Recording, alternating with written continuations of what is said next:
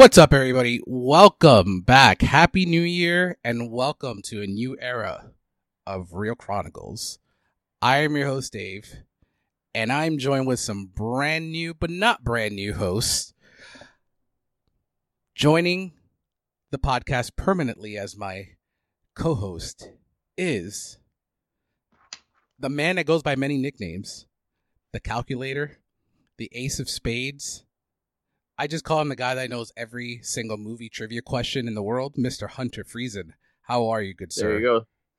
Well, I've been promoted here to permanent after a few temp positions, so uh, I, I'll I'm hoping you bring in the trivia part of Real Chronicles. Then, then I can become. I could just take your spot then, because if I know every Please. answer, I'll just become the leader. Absolutely, I'm very happy But to have I'll you let- on board. I'll, I'll let you, I'll let you do all the editing and all that. I just like to be on here and talk, and then that's it. Oh, that's Yeah. all you need to do. Just bring, just bring your Yeah. knowledge, and then I'll, I'll take care of the, of the grinding of the, of the editing. Uh, but no, very happy to have you on board. This is, uh, we've been duos trivia champions for over a year at this point, and we haven't lost. I- and I'm like, yeah, I think we have pretty good chemistry. So why not I know, bring you on got the- board? I just just got the belt the other day. Came during the winter storm, so I felt bad for the delivery driver. But I was like, I was worried the belt got lost in the mail because you got yours two weeks ago, and I was like, okay, where's mine? Like it's not that far away. I'm gonna blame Minnesota. I that yeah, or the mail or whatever. I was legit like a few more days. I was gonna text Alex, be like, I don't know what to tell you, man, but Maybe not here. maybe Jaire Alexander was playing defense on the on the delivery That's- driver. That's true. It was stuck in Green Bay for like two weeks, I guess. then they And- finally got it through.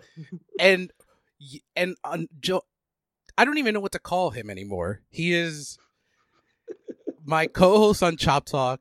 He's going to be a co-host, but featuring. He's pretty much the Jim Jones for anyone that listens to 2000s hip hop of this podcast. He's going to be the best feature guest host of all time because apparently he did not know who Pat Summerall was. And for anyone that watches the Leah Cinephile videos, every time I host, I call him the John Madden to my Pat Summerall, and he has no idea who that is. But Mr. Jack Renault, welcome aboard.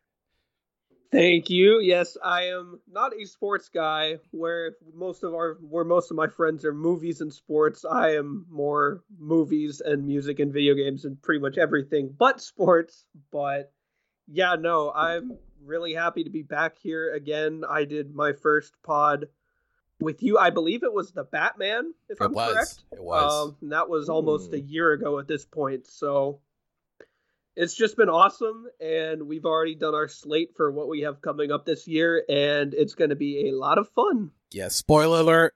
King Kong will celebrate 90 years this year. And, uh, I th- I think I'm gonna just give up hosting that that week to Jack because I don't even think I could prep enough to what Jack's gonna bring to that podcast later on in the year. I already have three pages of notes. I, I've already begun There we go. my. I'll just, I'll actually just have to watch the movie now. you You've know? never That's seen it? what I'm most excited Not for. that I one, didn't yeah. realize that. I'll, I was like, I'll, "That I'll watch better it. Don't watch worry. it." I think you It's should. like I'm not looking forward to it. I just, I, I remember when Jack was excited about it. I was like, well, we'll do an episode. We'll do something about it. So I'll just wait till then. You know, when it's actually uh, the real occasion. So you should. So I've you seen should. the new one. You should watch the color version. I know Jack's a fan of the 1930s Oh, color yeah. version. Oh man. All Yeah, I, those fou- I, I found someone ripped their VHS tape for, and it was like the Turner Home Entertainment VHS tape that was colorized, and I found it on the internet, and oi, it does not look good. Is it like the? I mean, I know the "It's Wonderful Life" colored version isn't bad, but like, you know, it, it ain't the It- cute it- way to watch that movie. You know. yeah, it really makes it highlights the imperfections and really makes them stand out. Whereas I think black and white does a bit better of a job shadowing them, and I think also just the atmosphere is gone Yeah. with the black and white. Yeah, agreed. But yeah, that's going to come up in the year. But we have the best and worst of 2022 to look into now, and the most anticipated films of 2023. I have not asked these guys anything. This and we have such unique, different tastes that I think these lists are going to be all over the place. I'm pretty excited to look into that. But not much news over the holiday weekend except one thing that um hey, I I I can admit when I'm wrong, and I was wrong. Avatar crosses 1.4 billion dollars this weekend with a zero percent holiday drop off of 64 million dollars this weekend. Um, yeah, I was wrong. Jack, any thoughts on this impressive box office? I mean, this has been just like the year I think of over performances. I mean, we're gonna talk a lot. I, I think we're all probably gonna be talking about one movie later on about Mhm. when we get into the best, but uh, I I expected it to do good. I, I didn't expect it to like bomb or anything like that because knowing that like it would be marketed as such a theater experience that people would go regardless, but the extent that it has been performing and the extent that people are liking it was what really surprised me. I am not huge on the first Avatar. Uh, I have not seen Way of Water yet. Actually, that's probably the biggest omission on my list because I was gonna see it after the holidays, but I got sick unfortunately. Uh, but everyone that I've been hearing from, and it's just really crazy. But we've talked about this before. The number one thing we've learned about James Cameron over the years: don't doubt him when he's doing a sequel. Yeah, Mhm. you're 100 percent right. I I think out of the most out of us, I'm the most vocal Avatar hater, and I this actually makes the first one I'll look a lot worse on in retrospect Mhm. when you rewatch. I, I I just yeah, I'm not a huge fan of the first one, but um, Hunter, thoughts on that box office? Well, it, um, also counting the winter storm last weekend, most people just you flat out Mhm. physically could not see the movie last weekend. Like in Minnesota here, like either we're facing deadly conditions to just go see a movie, or the theater was closed. Like half of them were closed here or we were. And also, since Black Panther, there really has not been a blockbuster in over a Mhm. month, and there's not going to be no another one uh, until Ant Man. So you know, a little Marvel book in there. So like, if you want to see a big movie, Avatar's the only one you have. There's Yeah. really not much out there right now. Unfortunately, they're not seeing Babylon. They're not seeing The Whale. They're not seeing The Fabelmans. They're not watching these movies. They're watching Avatar. Which, if if, if one movie's gonna gobble up all the money, at least it's a good one, I guess. I I I liked Avatar. I'm not complaining about it making money. Nor am I surprised. Yeah, I mean, at this point, I'm we're just gonna the the biggest accomplishment Way of Water did for me is that after I saw Avatar, I could care less if we got a sequel. After seeing Avatar: Way of Water, I'm like, all right, let just just give me some more. Like I kind of I kind of want more of this. So kudos to Big Jim because let's never doubt Big Jim again. At least on my end, I definitely won't. Um, yeah, and that's all the news I have. It's been a quiet week in terms of news per se. Uh, but let's get into what we watched. I mean, it's the holidays. I just don't, I personally don't have much since my kid was born. I was in the hospital and watching a Christmas story about 12 times. So I don't have Hmm. much. Uh, I only have some documentaries that I caught up with. Um, caught up with the Derek Jeter documentary, uh, The Captain, which Makes sense. absolutely loved. Since I'm home, I got had plenty of time to do that. Um, I also saw. I know. I know Hunter is a big fan of this uh, quote unquote sport. I saw the Ric Flair documentary. Ric Flair. I mean, I'm counting as a sport. There's a lot of physicality in that. It's I I I uh, admire what they do. I just don't care. yeah, no, So- it's it's very interesting document. It reminds me a lot, not as extreme of it. It it just makes me appreciate the wrestler so much more because every time I watch a Mm. documentary about like uh, a wrestler from the golden age of the 80s and 90s, and you see where they are now, you're just kind of like, damn, like it was so spot on. Um, I rewatch RRR thanks to Jack. Um, it Mm. it was in my 30 40 range, but now it jumped up on this second watch. It's just batshit crazy. As soon as that, have you seen Mhm. RRR Hunter? I don't want to spoil anything if you haven't seen it. I have not. So Oh, okay, so I will- there. All I'll say, I, it's not a spoiler to the plot per se, but when Homeboy just picked up the bike, the motorcycle, and just started flipping it in the air, I lost Oh, my okay, I've, I've seen that part. Yeah. yeah. I lost my trailer. mind. Um, I also saw the Miss Cleo documentary. You guys are too young to remember Miss Cleo, but she was like a huge, huge, huge, huge thing in the '90s and 2000s. Uh, wasn't that great. I had an Al Pacino blind spot I tackled this week called Scarecrow with Gene Hackman. Um, Mm. it's just another feels like another version of Easy Rider in a way. Uh, and I don't Mm. like Easy Rider, but uh, this had Al Pacino, so Uh, right up Hunter's alley. I rewatched the first time the in 16 years the 2006 uh remake of Black Christmas. And um, Oh yeah, right in my alley, of course. have you seen Black Christmas, Jack, the original? I've not actually. That might be my biggest 70s horror blind spot. I think I've seen all of the other like big like names from that uh decade. I think it's very it's aged really well in terms of like the type of horror that's being released today. Not in terms of like elevated horror, but more the commercial horror. Uh, I I think it's aged really well. And then finally, I know this movie Hunter has seen. Uh, Todd Field movies are impossible to find. Uh, What? and and I've not seen uh everything else but Tar. so not that much. Well, the good thing is there's not much. There's not much. So you know. So I saw Little Children today, this morning, right before the podcast, and it is an Hmm. utter delight. I thought it was Well, good. I thought it was really good. It is uh I have you seen Jack, have you seen Little Children? No, I've only seen Tar from Todd Field. So my favorite part of obviously the performances are great and you know the the story itself is really interesting, wonderful screenplay. But the narration it may be my favorite part of the movie. It just reminds me of the Texas Chainsaw Massacre in terms of the voice. It's not the same person obviously, but the narration it's it's, it's right on on par. Uh but yeah, that's Mhm. all I have. Jack, what do you have? I know you've been diving into stuff. Uh yeah. Oh wait, what- wait! Forgot one more that I know that Hunter will probably like. Um, I saw Disobedience for the first time. Oh yeah, yeah. It's good. Liked it a Uh, lot. I, it's, it's. I mean, it's a good movie. I'm not gonna like. Not great. I, I I'm not gonna go around tell. I'm not. I'm not gonna go around telling people like, you gotta watch this movie. But I'm like, if you stumble upon and watch it, you'll have a good time. It's a Yeah. good movie. Very good performances. Uh, Yeah, right. that was that was that that that one year where I like started to go to movies, and that was a that was a movie that I like. Wow, you didn't. I've never seen you know lesbian stuff like that on a movie before that. They weren't those stuff ain't in the Marvel movies when I was starting out. So Yeah, it's it's really good stuff. Great performances across the board. Oh, Oh, yeah. Jack, go for it, buddy. All right.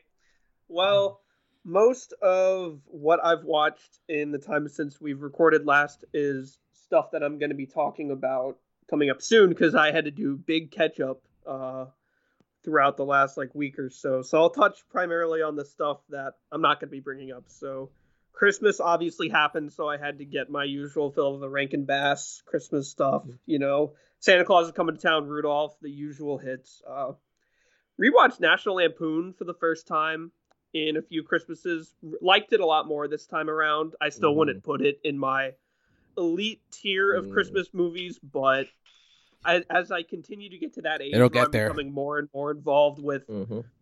the gears that shift to make Christmas happen, I think I can definitely relate more to that, especially once like, you know, I get a job and, you know, start having to pay rent and all that kind of stuff. So Mm-hmm. I can definitely see why a lot of people really like it. Uh, another Christmas blind spot I covered, uh, The Shop Around the Corner.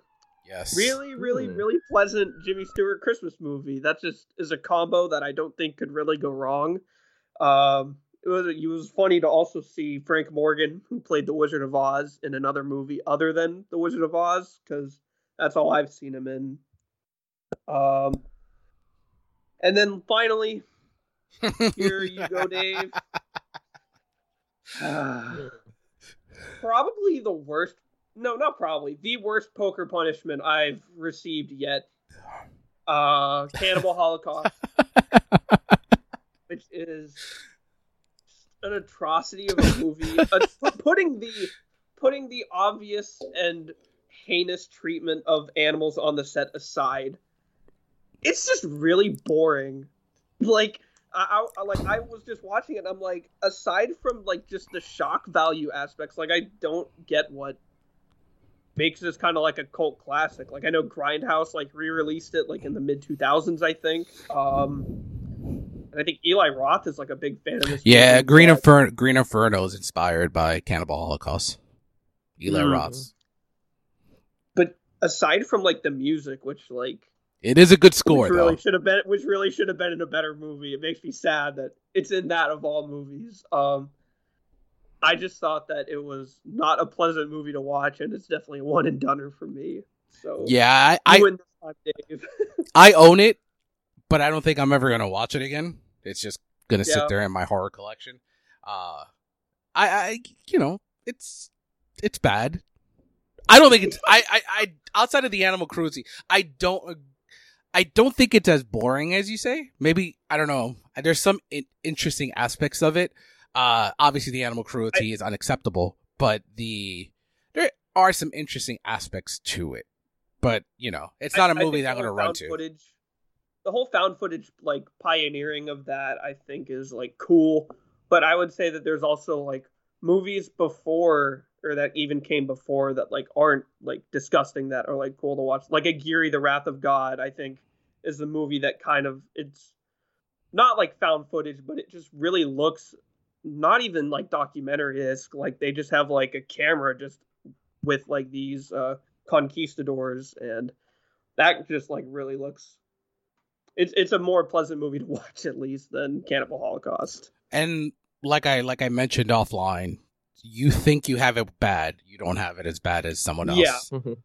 So I, I, I can definitely say that. I promise that. And Hunter, do you got anything you want to highlight? Uh, mostly been slowing down these past few weeks. A nice break from. I've finished all the new movies from 2022.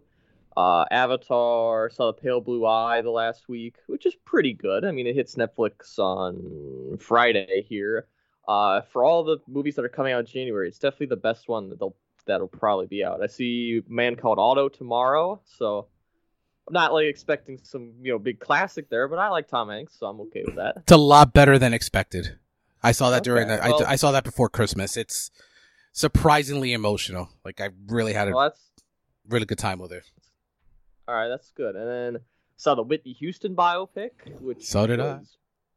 You did? I saw I saw half of it before I had my, before I had we had to go to the hospital, so I had to leave the theater. Uh, so I, I don't know I don't know how it ends, Hunter. That's fine. Yeah, you don't you don't know how it ends. You know, it ends. It, it starts, goes, and ends the exact same way as any other music biopic there ever was. And obviously, you saw the first half, so you already know. I that. remember, I, Hunter. I, re- I'm glad you brought that up because. So Jack, you haven't seen that, right? Yeah, right. no, I have not. So the movie starts, need and to. and the first thing that came to my mind, I'm like, I know he wrote this, but like, man, this opening is very familiar to Bohemian Rhapsody, and it's essentially the same thing. Jack, it opens up with a specific concert, and then we are taken back in time. That's literally the opening Mhm. of the movie. Yeah. Do they handle? I gotta I ask. Do they handle Hunter? Do the, the like the drug stuff very well? Do they actually go Oh, in? no, it's it's it's it's so basic. Uh, Where like she was overworked. Somebody said you gotta take the edge off, man. Gave her some drugs. Oh, she's addicted. Ah, that's- oh, that's it. I'm like, that's it. Like that's it. Like okay, cool. You know. I was like, you could write that for a Saturday afternoon special. Somebody, somebody had a moment of weakness and then their life's ruined. It was like, ugh, boring. I'm the biggest fan of biopics, but also the harshest critic. Where it's just like you gotta at least try something here. This movie tried nothing. That's why you got negative points. We didn't try one thing original. And then later, I watched the Polar Express for like the fifth year in a row. We we do it online with my friends all the time. We watch it every year, like around Christmas Eve or whenever, around like midnight. I don't think it's a good movie, but it's fun to watch with friends. Same fun here. enough. and it's I- like eighty five. It's like eighty five minutes, so I'm like, whatever, it's fine. I have a good know, time with it, care. and I think I think my Yeah. I think my kid's gonna like it when she gets of age. oh yeah, Yeah. It's it's the, the animation. uh, Everyone always tells you it's creepy. It's not. It's not that bad. There's some weird sequences where I'm like, who thought that was like the right idea here? But there's some really Mhm. it's fun enough it's stuff. interesting, and I agree with you because I do think that a Christmas Carol looks weirder than the Polar Express. it Express. does. Oh, yeah. it looks so weird. Definitely. Some. That's one of those where I, I thought I was like that was later they did that with more technology and better stuff, and it's it is fun to see Tom Hanks play like five characters Yeah. in that movie. I, I, was like so, that's too. just fun enough as it is. So and the score is The, really the good in that motion movie. cap, the motion capture footage of him recording all those characters is also really fun to watch. I 'cause didn't- he I really didn't- just Yeah. I didn't Yeah, even know you- he played the kid. The the the, the, the kid. The, I didn't know that. He's like on his he's on his knees when he plays, but he, it's voiced by a kid. But Tom Hanks is like the motion capture for the kid. I think Josh didn't know- Hutcherson. I think Josh Hutcherson voices the yeah, boy the actually. voice. Yeah. So there's a scene with the hobo and the train conductor and the kid. I was like, that's all three Tom Hanks right there, just in different forms. So funny. And I have not watched a movie in over a week now. The last thing I watched was a rewatch of Gangs of New York. That movie is so not great. Uh, what, I guess, what? I gave it a great score Oh. because I really like. It. Every Uh, time I watch that movie, it gets progressively worse. And I'm like, is there anything good in this movie Oh. besides Daniel Day Lewis? Yeah. Uh yeah, the, Leo- the world Leo building is is so fine. yeah, at least but the world building is so good in that movie. Like there's so many like just five minute sequences of Scorsese's like here's the world of New York in that time, and it's so interesting to watch. I, I liked it. I think There's for some really cringe like 2000s editing, and there's a U2 song that closes out the movie. I was like, yeah, all right, but hey, it's 2002. That's what was popular. Like It- whatever, you know. I'm not gonna blame now. it's ironic, Hunter. Like it's the op. It's with uh, Scorsese's 2002 and 2004 movies. The opposite of me with The Aviator is I love it more now than I did when I was younger. Yeah, and it's so great. that one I will give you a hundred. Like just, I think Cate Blanchett as Kat Hepburn is just incredible. I think that's one of my favorite supporting actress wins of the era. We want to talk about Oh, good Martin Scorsese world building. That's definitely one of my favorites. Oh, yeah. Who won that year? Who beat Leo? Mi- mi- Uh, That was two thousand four. That was Jamie Foxx for Ray. Oh, okay, Yeah. yeah. that's fine. I mean, whatever. I think Leo sh- Except- was better, yeah, but yeah. it's not a bad win. I know. No, I'm reading this book. I got it for Christmas. It's called like uh, Down and Dirty Pictures. So that's backwards for you guys, but it's all about Miramax. So I mean, Harvey Weinstein already a terrible dude, no doubt about it. But this proves like all the movies he just screwed over, and they have a whole chapter on Gangs in New York and like how much that movie got just. Just so many problems he had with that movie. So it makes me appre- it made me appreciate Gangs in New York even more. It's like, wow, he made this out of just just the shit he had to go through Scorsese for it. It's interesting with with uh with Marty. Like, I mean, he, he's one of the greatest of all time, but he has two of the biggest Oscar losers of all time. Yeah, but hey, he gets nominated, so whatever. But yeah, it is. Yeah, over two over tens, which is kind of crazy. I mean, The Irishman going over ten is a travesty. I know I'm bigger. Than, I'm bigger than on that movie than you guys, I believe. But like, I at least give it something. But yeah, that's another conversation for another time. Anything else, I- Hunter? no, that's it. That's I. That was uh, December twenty sixth. That's the last movie I watched, and I'll watch one tomorrow on the third. So I was like, I went like eight days without watching one. I will say I'm pretty bummed. Uh, so J- Jack, press screenings start this week for a horror movie that I am interested in, and Hunter has no interest in. Megan. it destroyed me to say no because I'm trying not to get like I'm trying to stay in Jersey for movies for a couple of weeks. I don't want to go into New York with the with the germs for the baby. So I'm like, Mhm. fuck, I got to watch these with the normies and like go like at 10 a.m. so there's no one at the screening. I'm dying to see Megan. I think I'm gonna love every second of that nonsense. Uh, see, I could see it on Wednesday. And you pick a bad T Wolves game, not even a good T No, Wolves game. it's not a bad one. The Blazers, the Trailblazers. I want to see Damian Lillard. I had my fantasy team last year, and he sucks. So I got to let him know about that. Shout out, shout out to So- uh, Hunter and, and my fantasy basketball team. Seems like me and you are the only ones that know what they're doing. and we're going. We're playing each other this week. That's why I have to go to the Timberwolves game. I gotta make sure. I, actually, I don't have. Any, I don't have. I Blazers I have Anthony Edwards, so Okay, well I'll I'll have to tell him this week. Just tell him to- Sorry, tell him to buddy. do You gotta cool- gotta cool it down this week. alrighty. Yeah, so I got I got that. So sorry, Megan. Not that I was like excited to see Megan because you know me, but I was like I was gonna see it if I didn't have anything that day. Yeah. But then I saw the Timberwolves game. I was like, oh no, I got something to do that day. Uh, can't. and then we have and we have Sundance coming up soon, so I'll have Yeah. plenty of new movies to watch. That I I do think. I mean, we'll talk about it in a few weeks.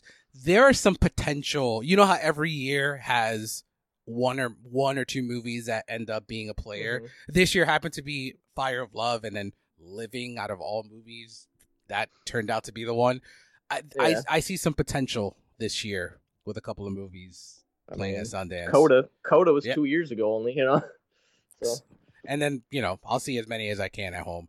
Uh, all right, cool. So before we get into our best worst of 2022 and most anti- anticipated of 2023, Hunter had a post a couple of days ago, maybe like one or two days ago, that kind of inspired me to ask you guys a question, whether about whether who won or and lost the year.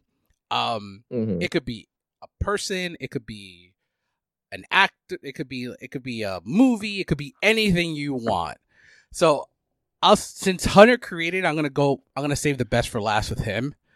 I'll say, Uh, I, got- I got I got a few options because I made the options. So so Jack, off the top of the head, if you don't have anything, who or what do you think won 2022?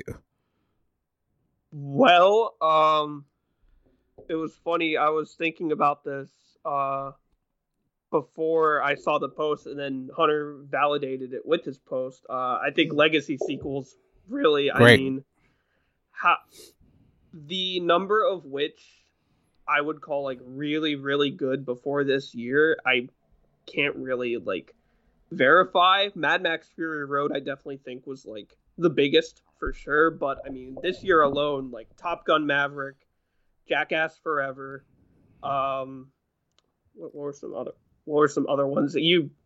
I, I don't know if you'd call Avatar. the I was gonna say, do we count that as a legacy sequel? I, Ah, thirteen I- years. I, my my definition was just loosely came way later than most sequels would, which I was like 13 years is a long way for a sequel. So I was like, yeah.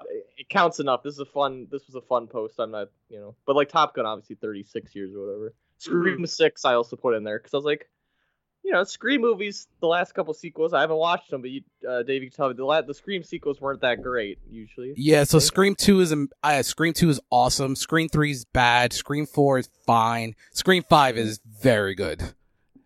Oh, I, didn't I actually think Oh Scream. no, Scream Five is all the new one. Yeah. sorry, I was thinking Scream Six. Cause no, yeah, Scream Five I think is to me it's the best one since the first one.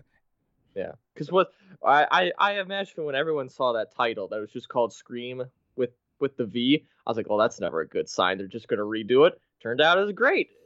And when you pe- watch the movie, it actually makes sense. It's called Scream, and that's Mm. kind of where you know I I'll touch more about it in a second because I actually do have something regarding Scream in my winners. Uh, Hmm. Jack, anything else? Uh, I want to hear what you guys have to say before I start taking them all. All right, so I'll run through mine quick. Um, Matt Reeves won 2022 in terms of Mm. having the best comic book movie and most unique comic book movie in quite a while in comparison to what we usually get. Um, we talked about him before. Big Jim, we were wrong. Big Jim wins 2022. Um, I, this is in a package, and I, I don't want. I only put three down so we can all spread the love. Jenna Ortega and Mhm. the Scream Mhm. box office. And why am I bringing up the Scream box office? So Jenna Ortega was in Scream Five, and she was in the opening sequence, which a lot of people had certain assumptions, and the directors they would probably kick themselves in the ass if they followed the trajectory of the other Scream sequels. Oh yeah. Um, they didn't kill her off, and she is going to be in Scream Six. I think the Scream box office, this movie is going to do so well at the box office because of the Jenna Ortega effect. Now, like, not only, and, and it's like you can look at it. I, I was talking about it with a buddy of mine. Scream Six, Scream Five showed that she can be in a box, like in in, in a, a great horror film. X showed that she can be in an indie horror film. Wednesday showed that she can lead a quote unquote horror show, and the Fallout showed that she can act. So that girl has it all. I think she is going to be a super duper duper duper star, and because of that, the Scream box office, I think whatever this did, I can see this being one of the highest grossing horror films of 2023 with just Mhm. Jenna Ortega effect alone. Uh, and yeah, I mean, I, I think she's awesome. I Wednesday is probably my favorite Tim Burton thing in forever, probably since Big Fish. It's been it's been a while since I I've mean, liked it's anything. been a while. What- Anything that's even respectable. Yeah, I think the closest thing to Big Fish was probably in terms of quality is Sweeney Todd. That's I say that movie's Yeah. okay. I like Sweeney. Todd. Yeah. Yeah. Yeah. but yeah, Jenna Ortega I think absolutely wins 2022 on my end. And Hunter, what do you got? Uh, let's see. I had Colin Farrell as one of mine. Mhm, he had. After Yang, which was at Cannes 21, but it came out this year. After Yang, The Batman, 13 Lives, and The Banshees of Inisherin. And I was like, holy crap, that's four for four right there, plus an Oscar nomination coming for Banshees. And that's like four very different movies, too. So he was a big winner. Jenna Ortega had legacy sequels. Uh, horror movies.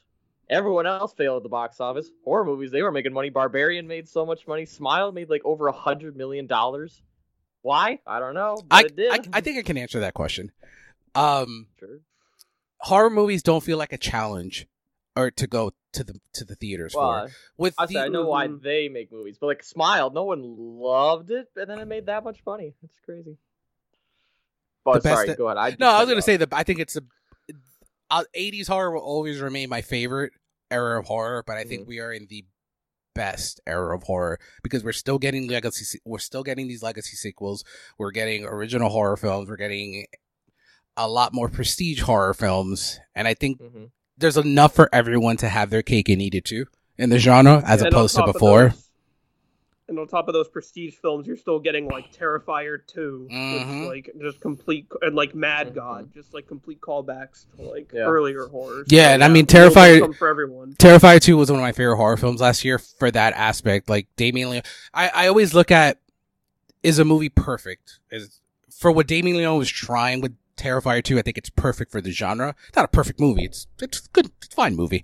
But um yeah, I think there's so much variety now in horror. Even I I, gotta say, I think elevated horror took a big nosedive this year.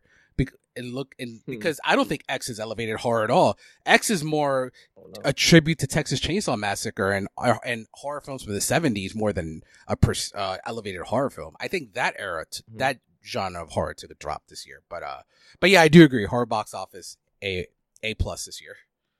hmm The other one I had, the last one I'm going to shout is uh, Ethan Hawke.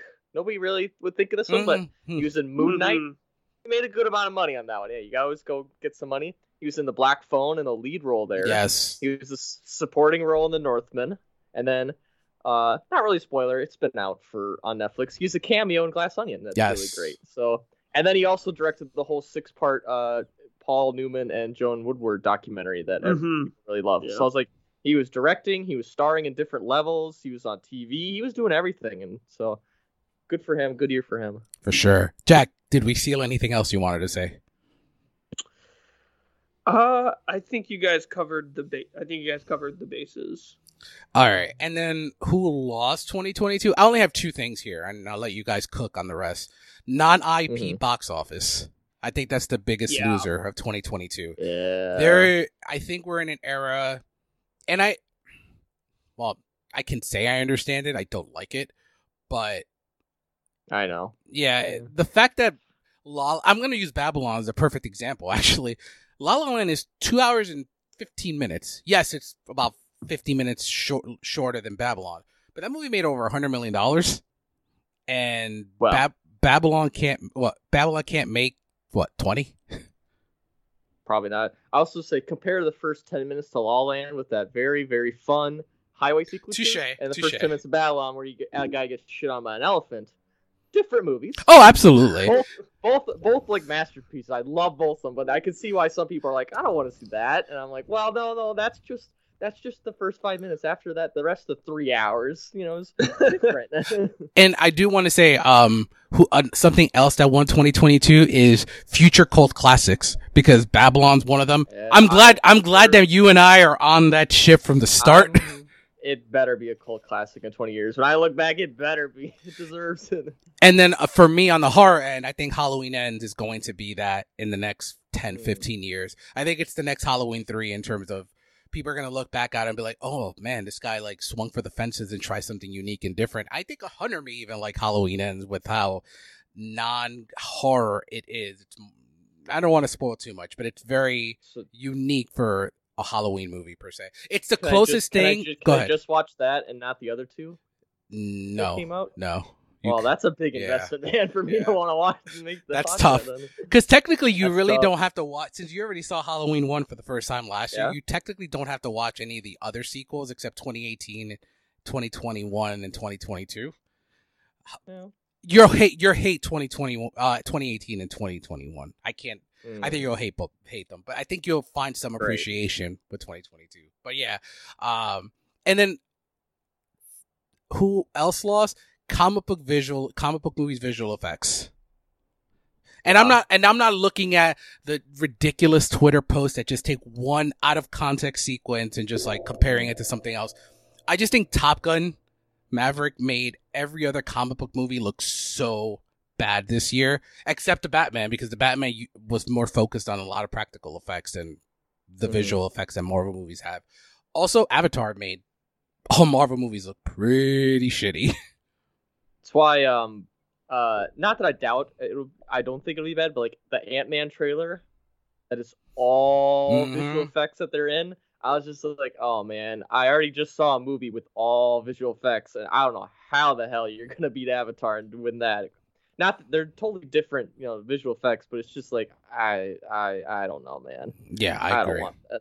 I agree. That's why I'm kind of when I mean, I'm. It's not a discussion we're having today, but when I was looking at like most anticipated comic book films of the year, I have like Blue Beetle near the top because I think that's going to Mm. focus more on storytelling than just a visual spectacle type of aspect of the movies.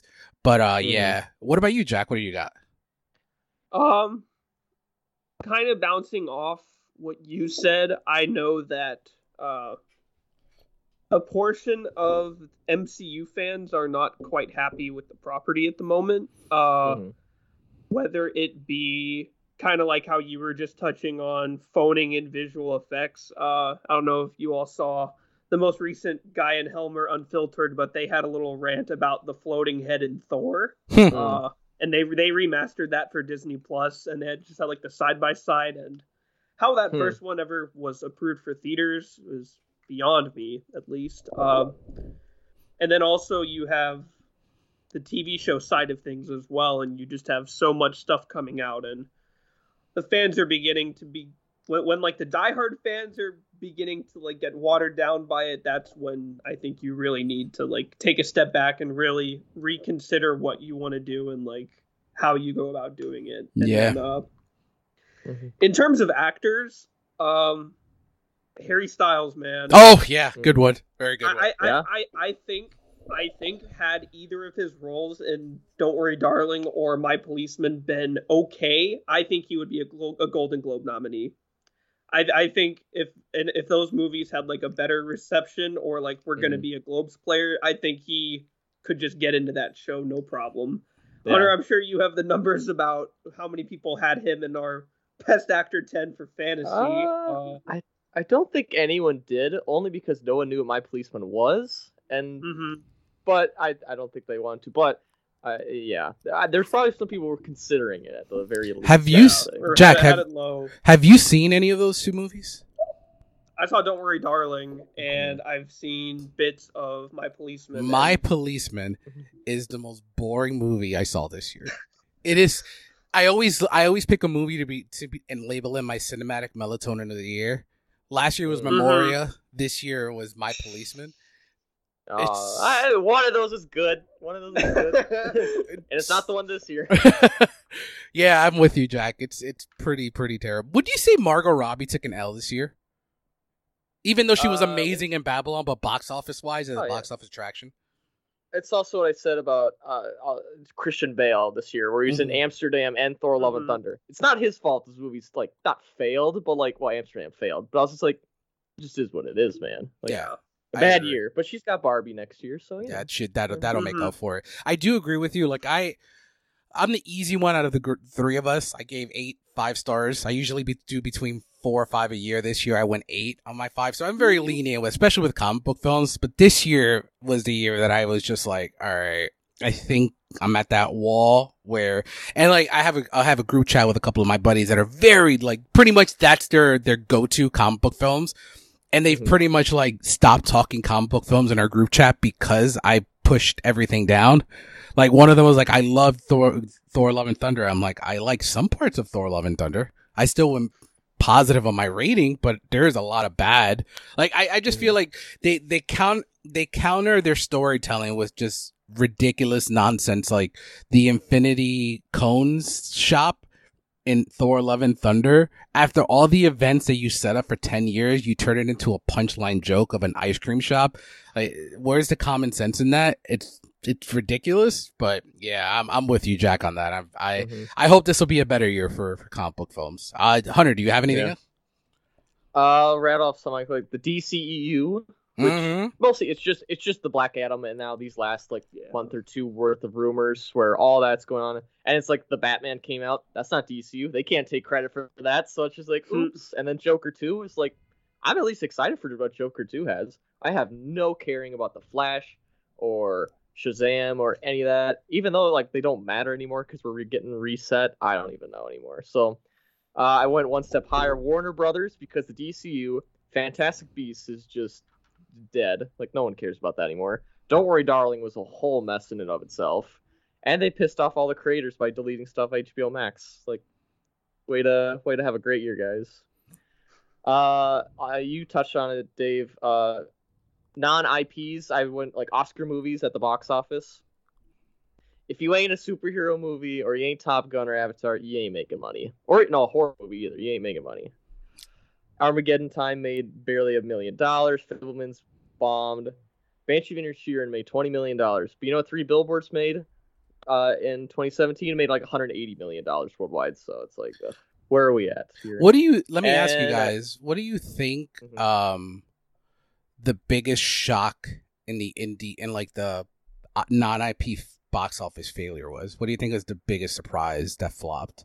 Mm, um, see, maybe it is not because it didn't make a ton of money. It would be Babylon just because I mean it also had the Winter Storm, but it made so little money. Like it's one of the worst box office openings of all time in wide release.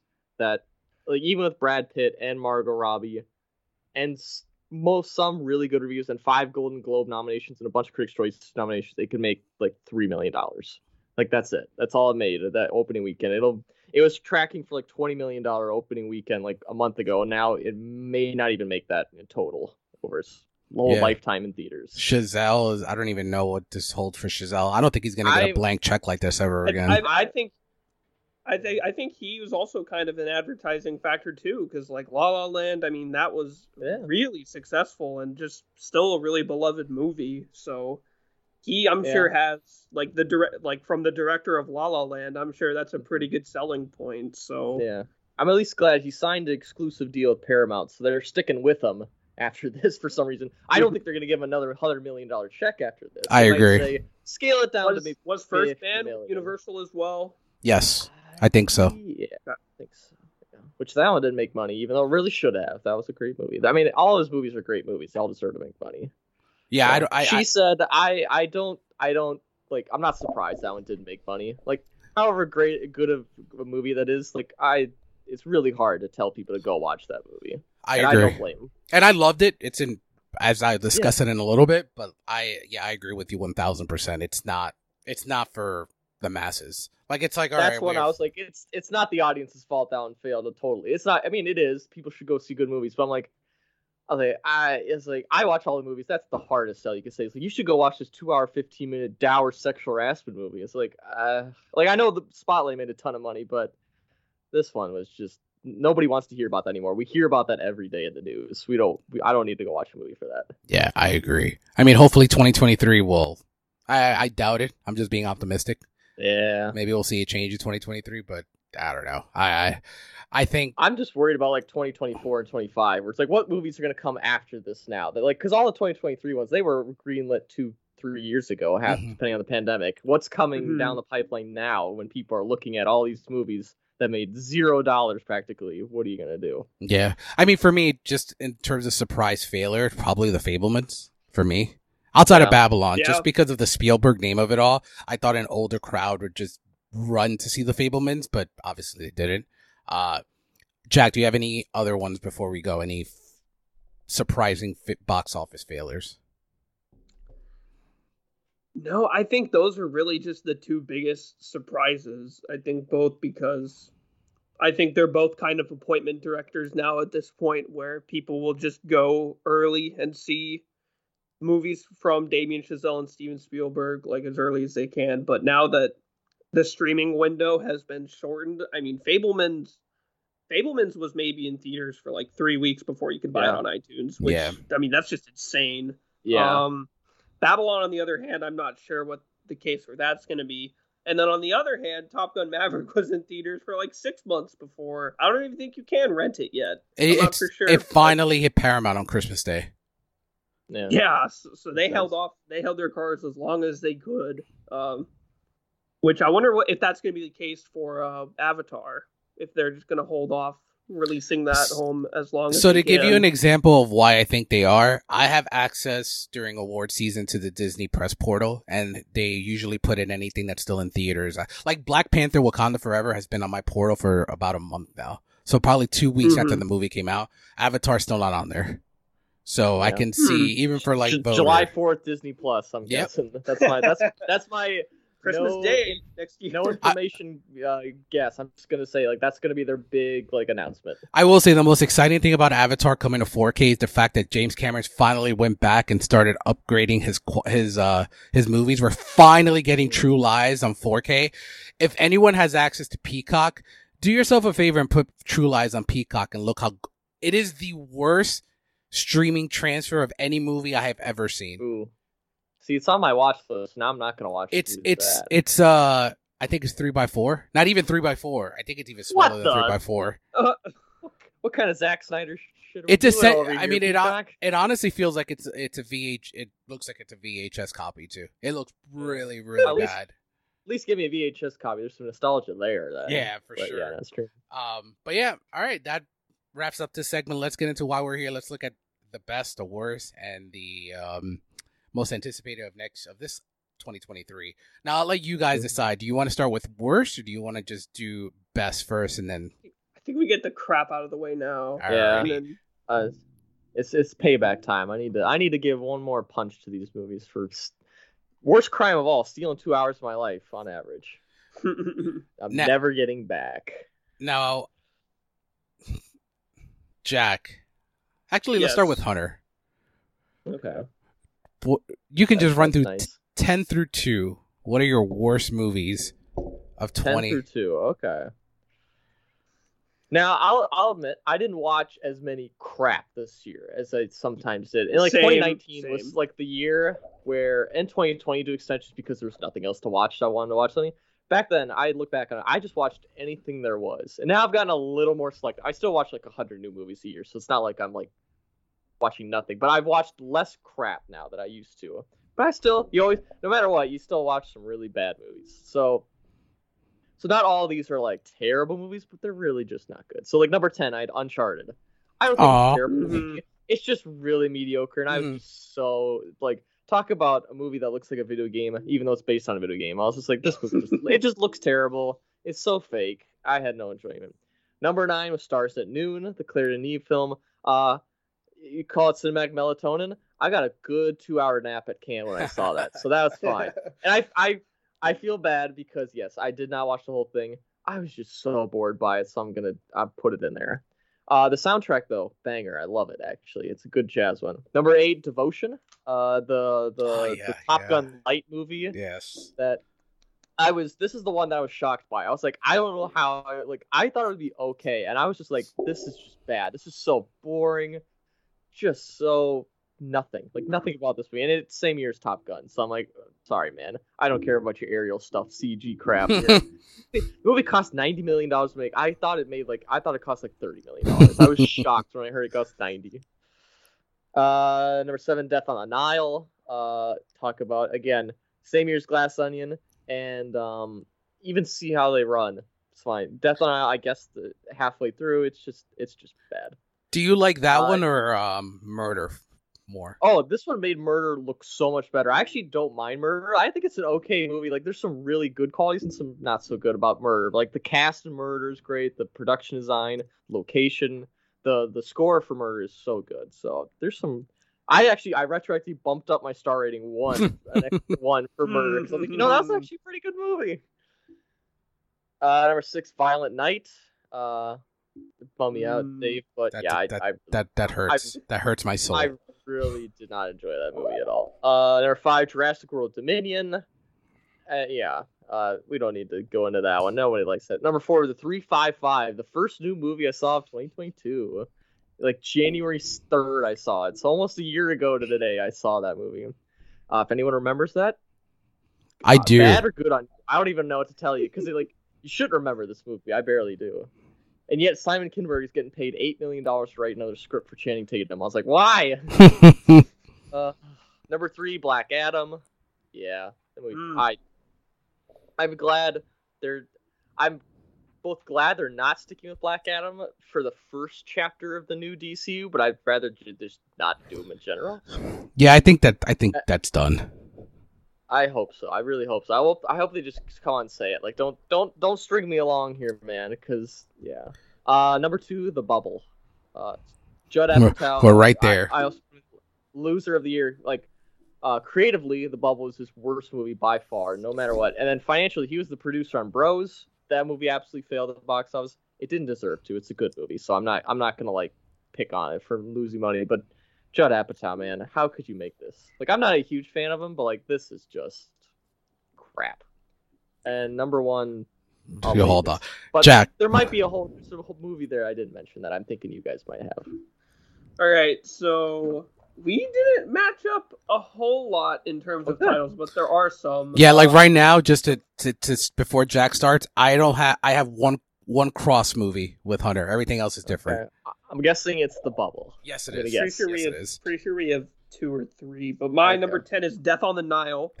oh, there, yeah, yeah. Also, It's- right there yeah. with right there with Hunter. I think uh, I really I liked Murder on the Orient Express, especially like you said. Now in retrospect, having to compare it with this, I also thought it was just a really ugly movie. Like the whole like Yeah. sepia dark tone, I just thought looked Mhm. really phony, and it didn't work for me. Uh, and yeah, I I mean Kenneth Branagh has just like officially been boxed out by Rian Johnson when it comes to the whodunit department. Yeah. Uh, it's just really hard to stand out when you're getting. I they got the new one coming out this year, like September, The Haunting in Venice, which I'm like, Mhm. uh, sure, I'll watch it. I don't know the cast think. again. It looks like it looks fine. Yeah. but, I mean they're currently like one and one, so we'll see how they break that tie. Uh, number nine for me is Amsterdam. Mm. Uh, this for me was probably one of the most disappointing movies of the year. Mhm. I think on paper this movie really could have worked had it committed to uh like an individual like style or uh like way of telling the story more. I think it was just really all over the place. Um I think it really would have I think it really could have worked had it been directed by Wes Anderson. I mean, he's already shown his capabilities. I mean, granted Budapest Hotel is essentially a caper movie, I would say. Mhm. Uh, and this kind of can go along with that, like stylistically. Um, number eight, uh, probably a little lower than pr- some other would put it, but I think the memes behind this movie really help Hmm. uh, be a bit more tolerable, and that is Morbius. I can't believe you actually saw Uh, that. Yeah. I want, I, I, I want the memes pushed me to it. I was like, I'm, I gotta, I gotta, just to like Mhm. see what it's about. And yeah, it's you know, I, I think our buddy Helmer said it best. Even if this movie was made in 2002, it still would be like really bad, and it just Mhm.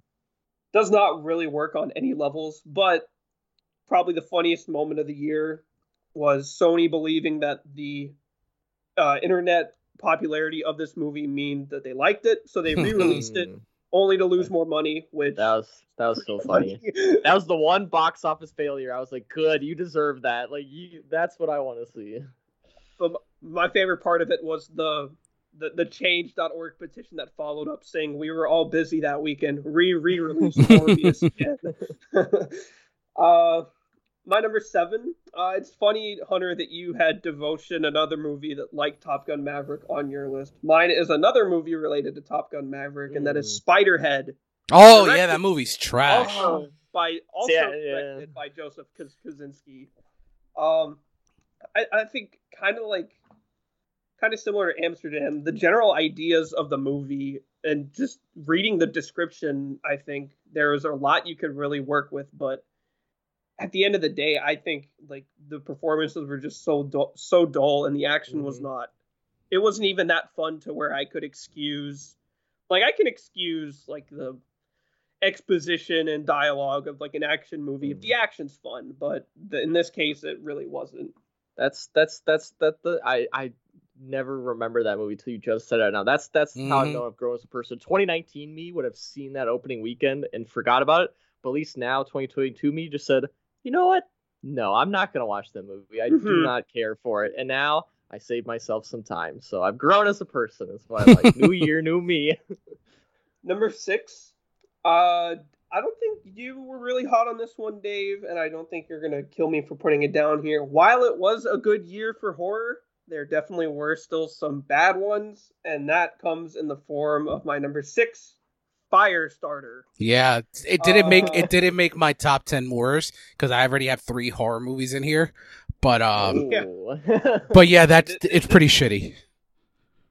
Uh, I think. Well, I, I don't know if you would count one of my other picks as a horror movie, although you kind of should. But I mean, Firestarter, the original, I think is fine. I don't think it even has like the cult following to where I would like warrant a remake. No, it doesn't. Uh, and Zac Efron, he's uh, he's also fine. And then the John Carpenter score, I mean, that's I think the one That's really money. redeeming factor. Uh, yeah, okay, yeah, we're I'm glad we're in agreement there. That's the one kind of redeeming factor, but no, I don't think any of the horror worked for me. Uh, and it was just really. I don't know. The Stephen King adaptation. How many Stephen King adaptations of recently have like really been good? When was the last like truly great one? Would you say? it Maybe Doctor Sleep. it and Doctor Sleep are the last two really It- good ones. Yeah, and then before that, I don't think there was a whole ton until like the early night or the, the late '90s was the Stephen King prison movies and stuff. Is such. that um, 1923? Is that Stephen King? I don't even remember. Whatever, it Mm, doesn't matter. Yeah, mhm. uh, my number five, uh, the three five five, right there. Hey, A movie starring how many Oscar winners or nominees is it? Uh, Stain, Cruz, uh, Lupita Nyong'o. You got at least three right there. There's probably Yeah. one more I'm forgetting.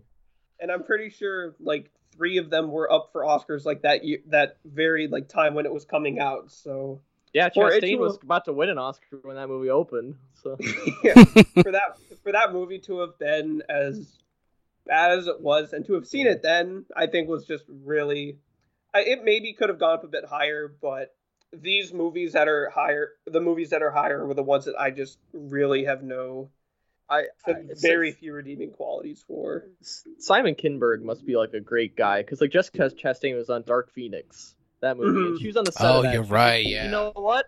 You know what? I want more of this.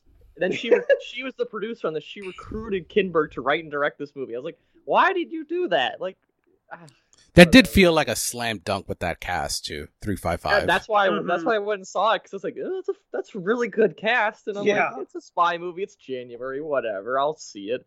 I'm not, you know, I I talk about how I improved my selection. That was one of those where I was just like, I'm gonna see it. It's January, whatever, and then it sucked. So uh my number four uh there's actually a lot of tie overs between this list and my best of list that I didn't even realize till now. My number four is the Robert Zemeckis Pinocchio. Oh God, Mm. yes. Uh, Yeah. this- watch imagine the- making the definitive version of a movie, remaking that movie, and then getting outdone by a different director in a different studio that same year. That's just Mhm. I, I just don't even know. I I have a funny. unfortunate Go ahead. Go ahead. to say the least, because like not only is it bad, but now it gets to like just look even worse compared to Guillermo del Toro's that gets released the same year. Um, Mhm. like two months apart, even at that. Um, I have a funny story. Not really funny, just like a on brand story for reactions to certain things. So when I got my screener for it, I'm watching it and I'm like, there's a sequence with the clocks that they're all Disney properties. Oh yeah, Yeah. And I and I I looked I looked over and I'm like, I think that this is going to be one of the most like hated Disney things of the year, and it on Twitter it is destroyed by everybody. Like, really, you really had to promote all your properties in here. You're mm-hmm. essentially it's essentially a promotional aspect of Disney Plus. That's what you're doing with that. for real. Mm-hmm. Yeah, but yeah, I, It- the movie's not good. I you- agree. And even more upsetting is that Robert Zemeckis is a very capable director, not only with live action but animation. So I gotta ask Yeah. you, is he though? When is the like? I like the Polar Express. When is the last good Robert Zemeckis movie? Because I don't like The Walk. I that's I will say that Allied is not a good movie, Oh. but it's pretty good in certain parts. And and uh, flight in flight. oh Like, okay yeah flight, flight The yeah the fl- the plane Yep. sequence in flight is like top tier Zemeckis, I think. The whole movie's pretty good, but like his track record is really not good though. I'll tell you that. It's- now it's these a- last like it's a twenty spotty years track record. since but like it's gonna Castaway, it's been pretty bad. he had a great '80s and early '90s, and it just completely. Mhm. Yeah. But Yeah. yeah. All right, what else you got, Jack? My number three. Uh, this is what I fully expect to see on your list, Dave. So I won't talk about it as much. Uh, Rob Zombie's The Munsters. Oh, I, I, I, you don't worry, don't you worry, yeah. I, I mean, I was really praying that this would have been just a case of like terrible marketing and just like not good trailers because we kind of had a feeling going into it that we should maybe be a little worried, but we still had a little hope because you know you and I are very forgiving for movies of like a camp type, Yes. you know. yes, But I, while I think the visual style does work to a degree, I, I'm not wasn't a huge fan of it in color. Uh, and then furthermore, uh, I I just didn't like any of the characters, which is insane considering like how easy it is to like them in the TV show. Um, and it just ended up being really really boring. And it's funny. Uh, you were talking about we were talking about James Cameron's abilities with sequels. We just need to take away Rob Zombie's remake card. yeah, Because I Yep, mean, yep, yep, Halloween, yep, the Munsters, like if he just remakes anything else, I can't have any good faith in it. My number two, I think you'll be surprised, Dave, that this is not my number one.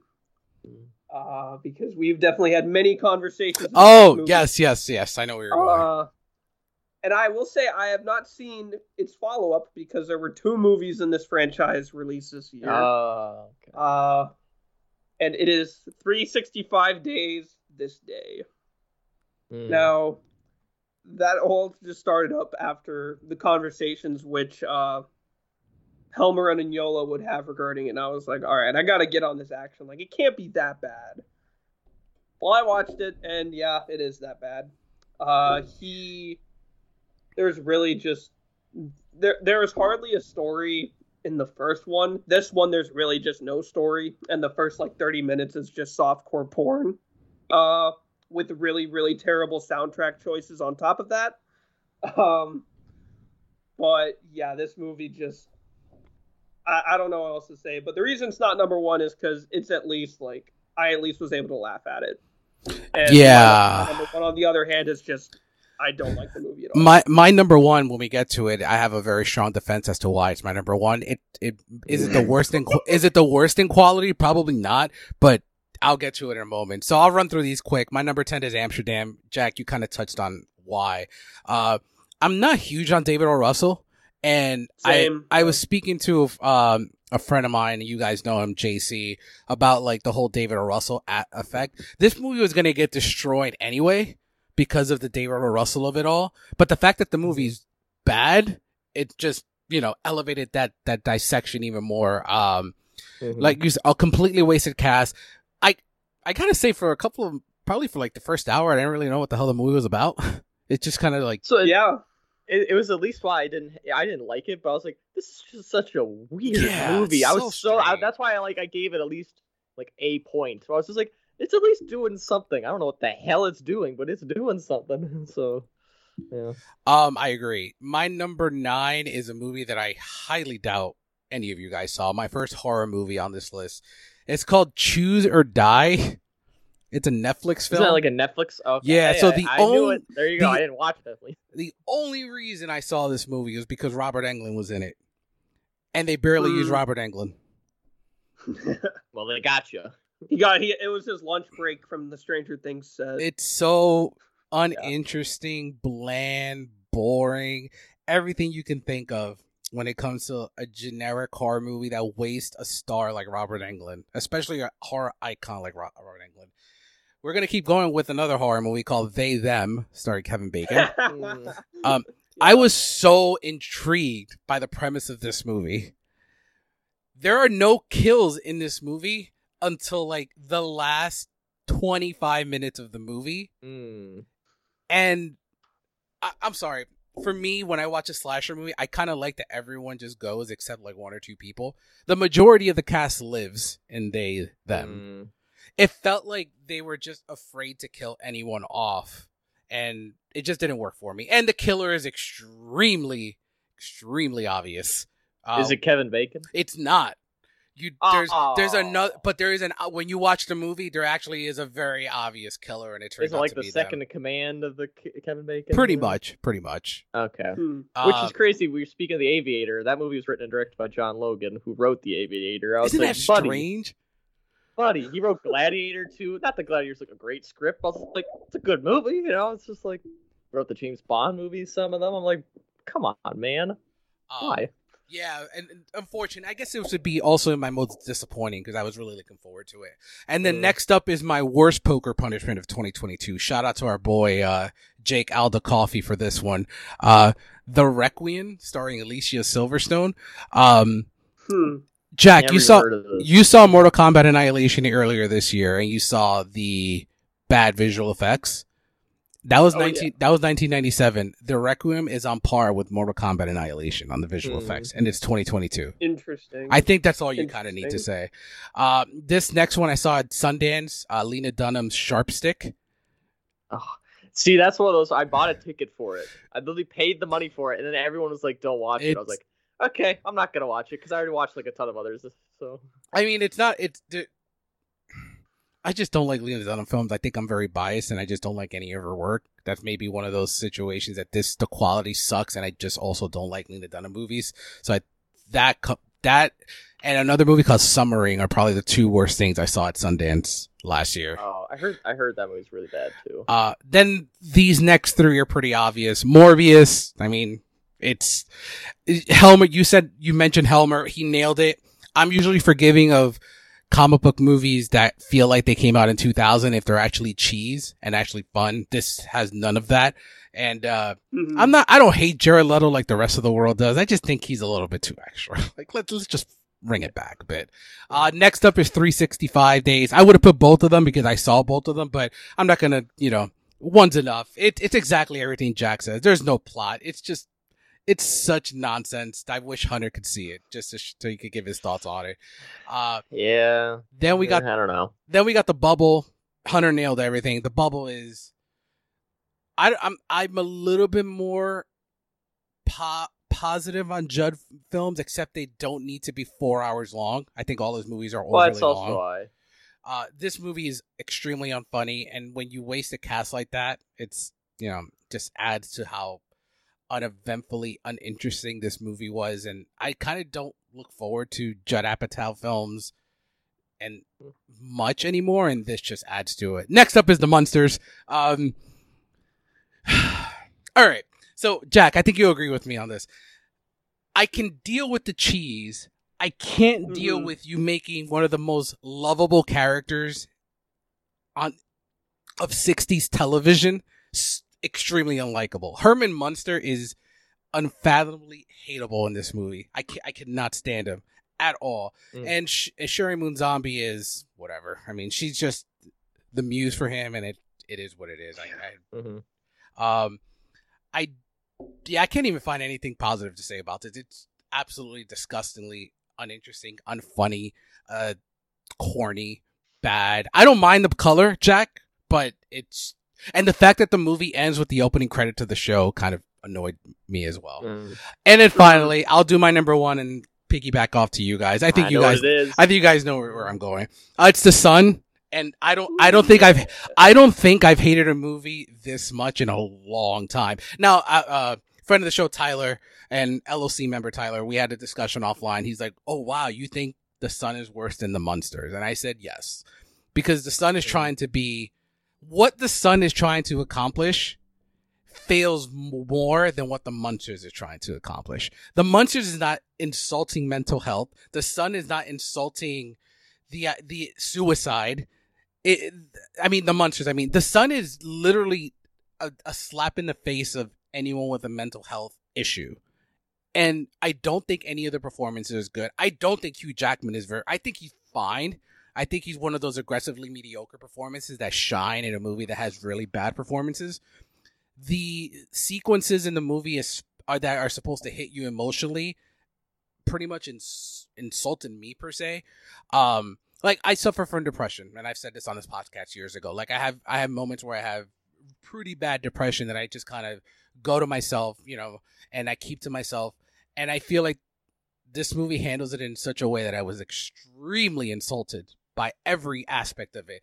And the sequence, especially towards the end of the movie, where they had, and Hunter will know what I'm talking about. The sequence at the therapy room with the doctor, the parents. They, they make him a supervillain at that moment. I was like, all right, so this is your emotional payoff, and we're here where I give two fucks. And I don't. I'll never be as good as I'm never going to be an actor. So, you know, I, I, I don't want to insult effort if it's given.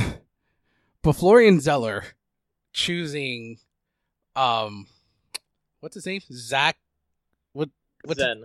Zen. Zen, Zen McGrath. Zen McGrath. I think he is probably the worst child teen performance I've seen in decades.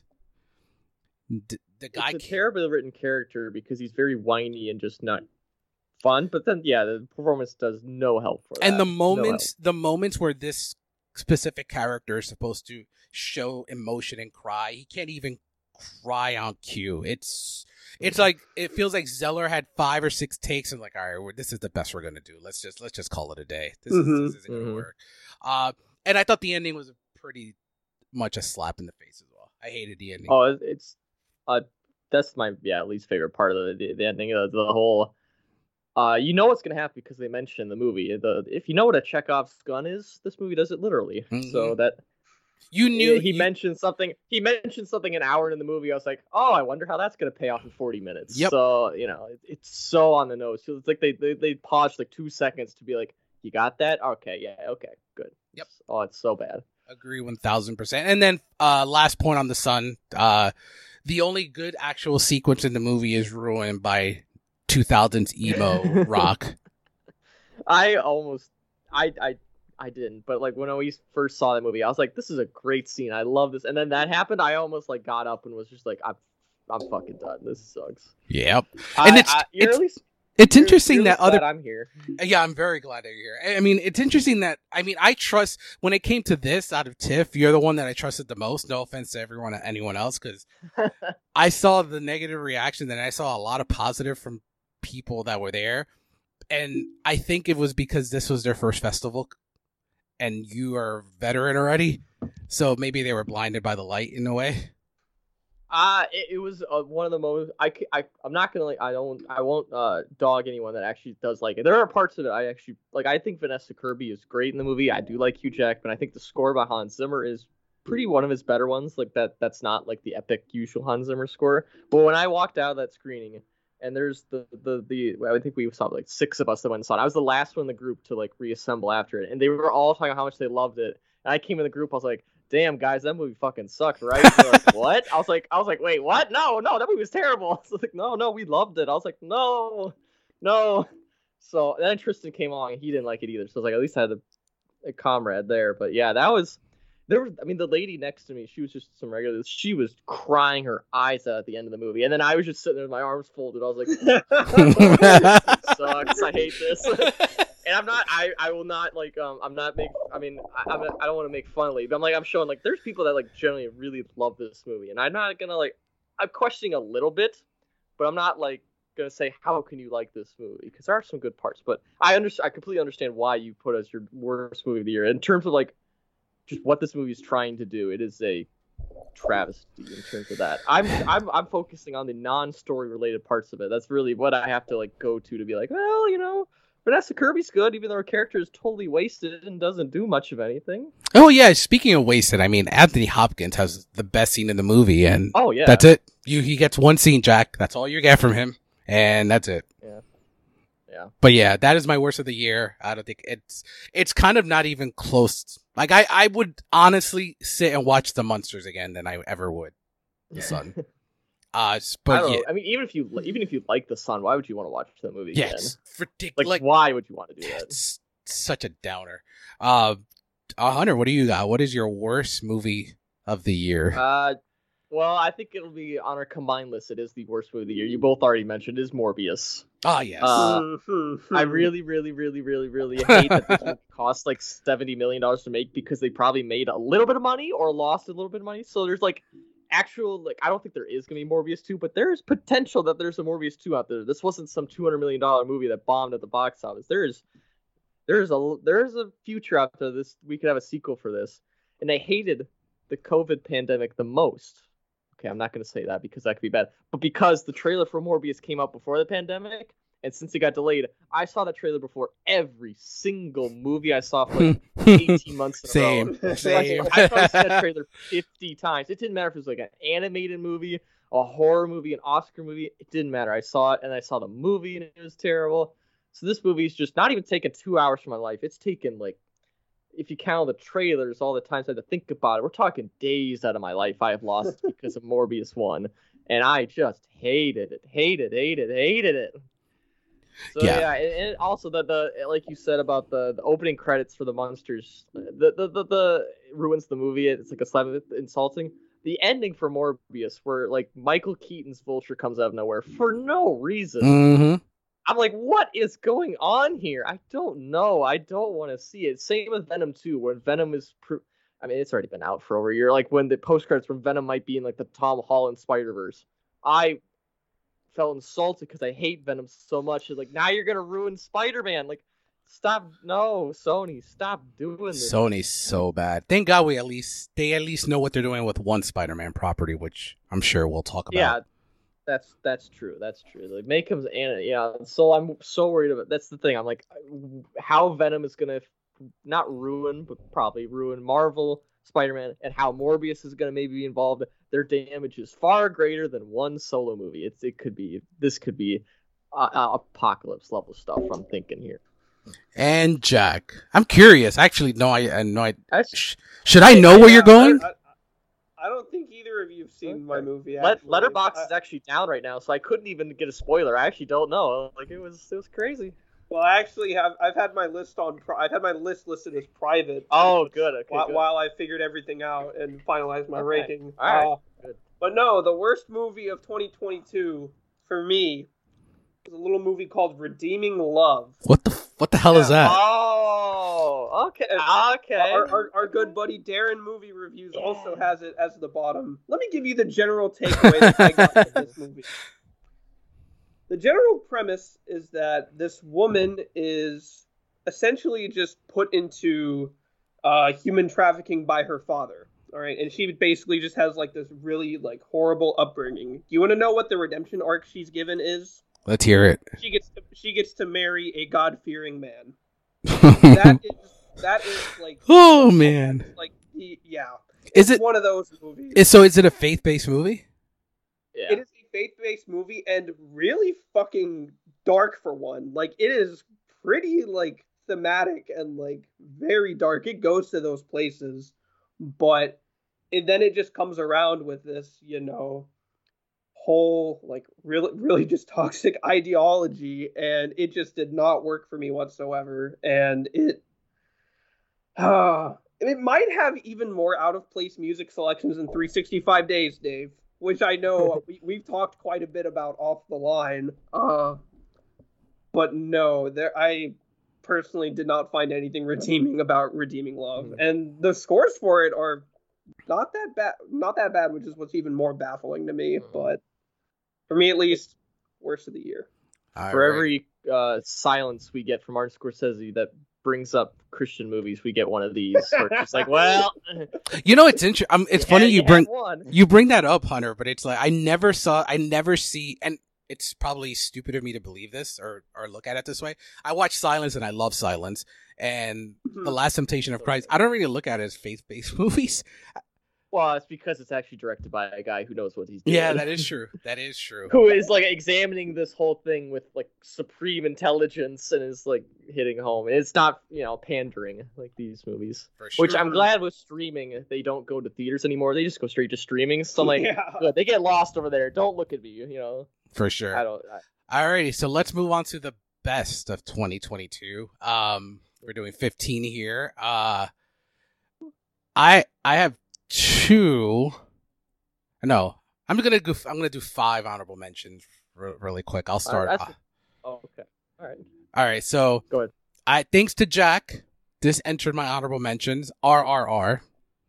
Um, a mo- this movie is a Dave pick and a, absolutely only a Dave pick because you guys probably will never see this.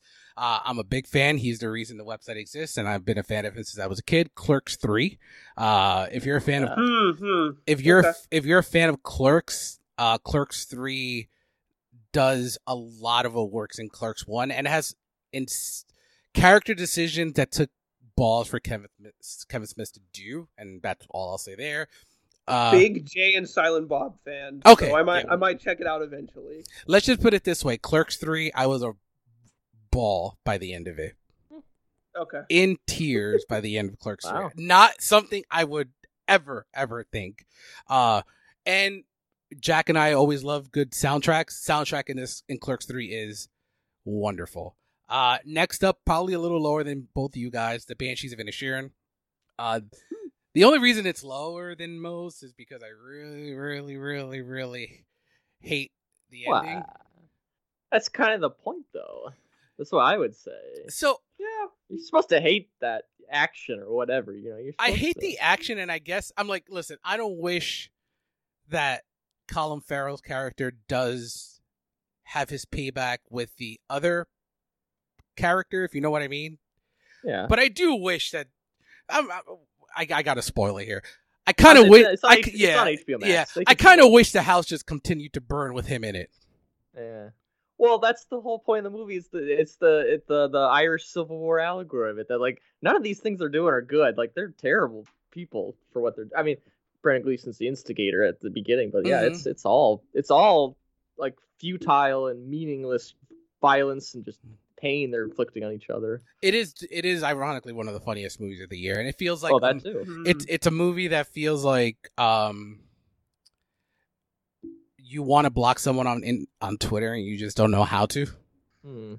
Well, y- y- more like Instagram. That's what you're doing. That's true. Uh next up for my honorable mentions is Aftersun. Uh I saw it right before I became a dad, so that movie Mm. absolutely destroyed me. Uh Mhm. especially the last probably the best use of under pressure in a movie. Yeah. Uh, yeah. It's it's a very quiet but impactful movie. I Paul Mescal is chef's kiss. Uh, Mhm. And then I couldn't decide with the last honorable mention, but I went with uh, the menu. Mm. Yeah. I- It- good. I mean, it's That- it's great. Yeah. Yeah. Well, I, Yeah. I'm not gonna say anything because it. Uh, I'm sure it'll be on your list. It might. It might show up somewhere else. yeah. All right, so to run my 15 through, I'll run my 15 through five through six, and we do our top fives. Uh, 15 is Pearl. I've been going back and forth on the menu and Pearl Mm. uh, all week. Mhm. Uh, I, I just love Ti West creating these two films, and they're both being completely different. Mhm. Like I That's a feel, Oh, yeah. That's a winner we forgot right there. Ti West. oh yeah, Yeah. I- Yeah, when I was like Ti West slash Mia Goth slash A24 horror movies, they're a whole thing. and I'm not. I haven't actually been huge on Ti West's previous horror films, but this, like X and Pearl, are just a, a class of their own of how good. And Mia Goth is probably. I hope that I. I'm not wasting. I don't even give a fuck if this is wasting my vote when we do our, our awards later on. Uh, Mia- our awards, maybe. Other awards, I'm in, I'm not doing it. But our awards, maybe. There's some Like Mia. Goth is incredible in this movie. Have you seen it, Jack? Uh, I have seen X. I have not seen Pearl. Mia Goth. Oh. Oh, dude, Mia Yeah. Goth is. But I, I know that, but I know that final shot, and I, Yeah. I, I, I can agree. I can see where the hype is coming from with that credit scene alone. so- Jack, I would give her- I, I would give her an Oscar nom just for that type that se- that end credit sequence. Mm. yeah, I- I'll I'll spoil. I'm voting for her in our critics. Okay, group. good. That's So it how won't I like. that. I'm voting for her. Uh, next up, I have uh, she said. Uh, you kind of talked about it before. I I think on the levels, I would say for me because the subject matter I'm more knowledgeable of. On the level of Mhm. spotlight for me in terms of quality and interest, uh, and I think it it doesn't do what a lot of people expected. It doesn't one glorify Harvey Weinstein because you never see him on screen. You only see shadows of him, a phone call, and when you he is on screen, that one time his face is completely covered. So I did appreciate that. And it doesn't end. It doesn't end in a hopeful fashion. Like they don't end the movie like the job is done. We can move on. Far from done. We're still dealing with it. And I thought Carey Mulligan and Zoe Kazan were phenomenal. Number thirteen is a movie I never thought would ever even touch my list, but I'm guess fortunately it has. Avatar: The Way of Water. Uh, Mm. yeah, we kind of touched on it before. Big Jim, never doubt him on sequels, and the final forty-five minutes of this movie are some of the best action of the year. It it's Mhm. everything Jim does well when it comes to to action sequences. Number twelve is Bones and All. Uh, I've talked about it Mm. when I saw it at New York Film Festival. It's a, it's it's um a Malick film blended with ca- 80s cannibal horror and not the cannibal holocaust, Jack. So don't worry about that. the, the better Uh, version. I actually thought this could be a much higher in your list.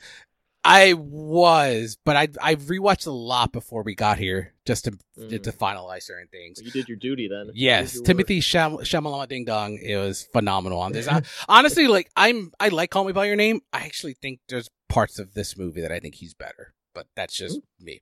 Uh score is phenomenal, and there's Oh, a lot of neo drops that are absolutely the the final song of that movie is really great. the one by New Order. Uh, no, it's Re- Reznor and Ross. Oh, do you mean the Um, score? Yeah, yeah. No, it's like you made it feel like home. I think that's what the song is Oh, okay. called. It's it's it's during the final scene of the movie. I think. Uh, next That's up, the so the only movie I didn't get a chance to see again, and that's probably and it probably would have gone up probably into my Mhm. top seven, eight is All Quiet on the Western Front. My personal winner for international. yeah, the one movie I want you to watch again and you didn't. My my pick Uh, for international feature. I don't even. okay, I don't well- even. I don't even think it's close. Like in terms of quality. Maybe What? Decision to Leave, yeah, I say there's another movie on my list that might be close. but some of the best war sequences. I was gonna say the best war movie since 1917, but that wasn't real. that long ago. Best movie the last three years. There you Woo! And Um, sure, war movie. I mean, the last three years. Uh, next up, I have Glass Onion. I mean, I love Knives Out. I think Mhm. it's Rian John. I, I- I just feel like Rian Johnson's winning to all those Last Jedi haters. He's like, yo, I, I just did the best Star Wars movie in my opinion since Empire Strikes Back, and then I just create these two original concepts, and I'm just making four hundred million dollars and just loving life. So, uh, Yeah. really great stuff. My number nine, I um I fought this movie and tossed and turned on this movie for so long. I, I originally started at five, then worked my way down to four, Mm. uh, four and a half. Uh, the Fabelmans. Uh, there's a lot I really like in this. I rewatched Mhm. it uh s- Sunday. I actually rewatched it. Mm. There's a lot I really really like in this movie, but the highs are not as they're. How can I word this? I don't want to. The highest of the high has nothing to do with Sammy Fabelman, and I think that's a problem. And it, it's more David Lynch than than Gabriel Wow. Bell. That That's like that's the of this two and a half hour movie. That's the two hour twenty five or Right twenty eight minute mark. You know, are not kind of the credits, I guess, but you know, like that that three minute stretch at the very end. I do like the sequences. I did. I do think Gabriel LaBelle is the best performance in the movie. Uh, Mhm. David Lynch is fun, hilarious. I do. I I think this is the perfect example of for me is that it was completely overhyped for me. It Oh, never. I'm sorry then, I did that. no, it was not you. we, were, we already know who it was. Well, that's true. That's true. I was actually. you were the let's see where it lowest. on my list. You were the lowest. I'm the lowest of it. But but a four star but, from Hunter, you got to adjust. but it's that all. Yeah. We'll also see where where it is on my list too. Is that that shows how many people like love this movie? That it'll you know. Yeah. Do I? And I don't think it's Wayne. Uh, do actually? Let me not jump into that. Well, that's another discussion about. Best we have a whole episode for Yes. that. Uh, number whole- eight is probably I I hyped this up for Jack. I'm glad that it dis- didn't disappoint.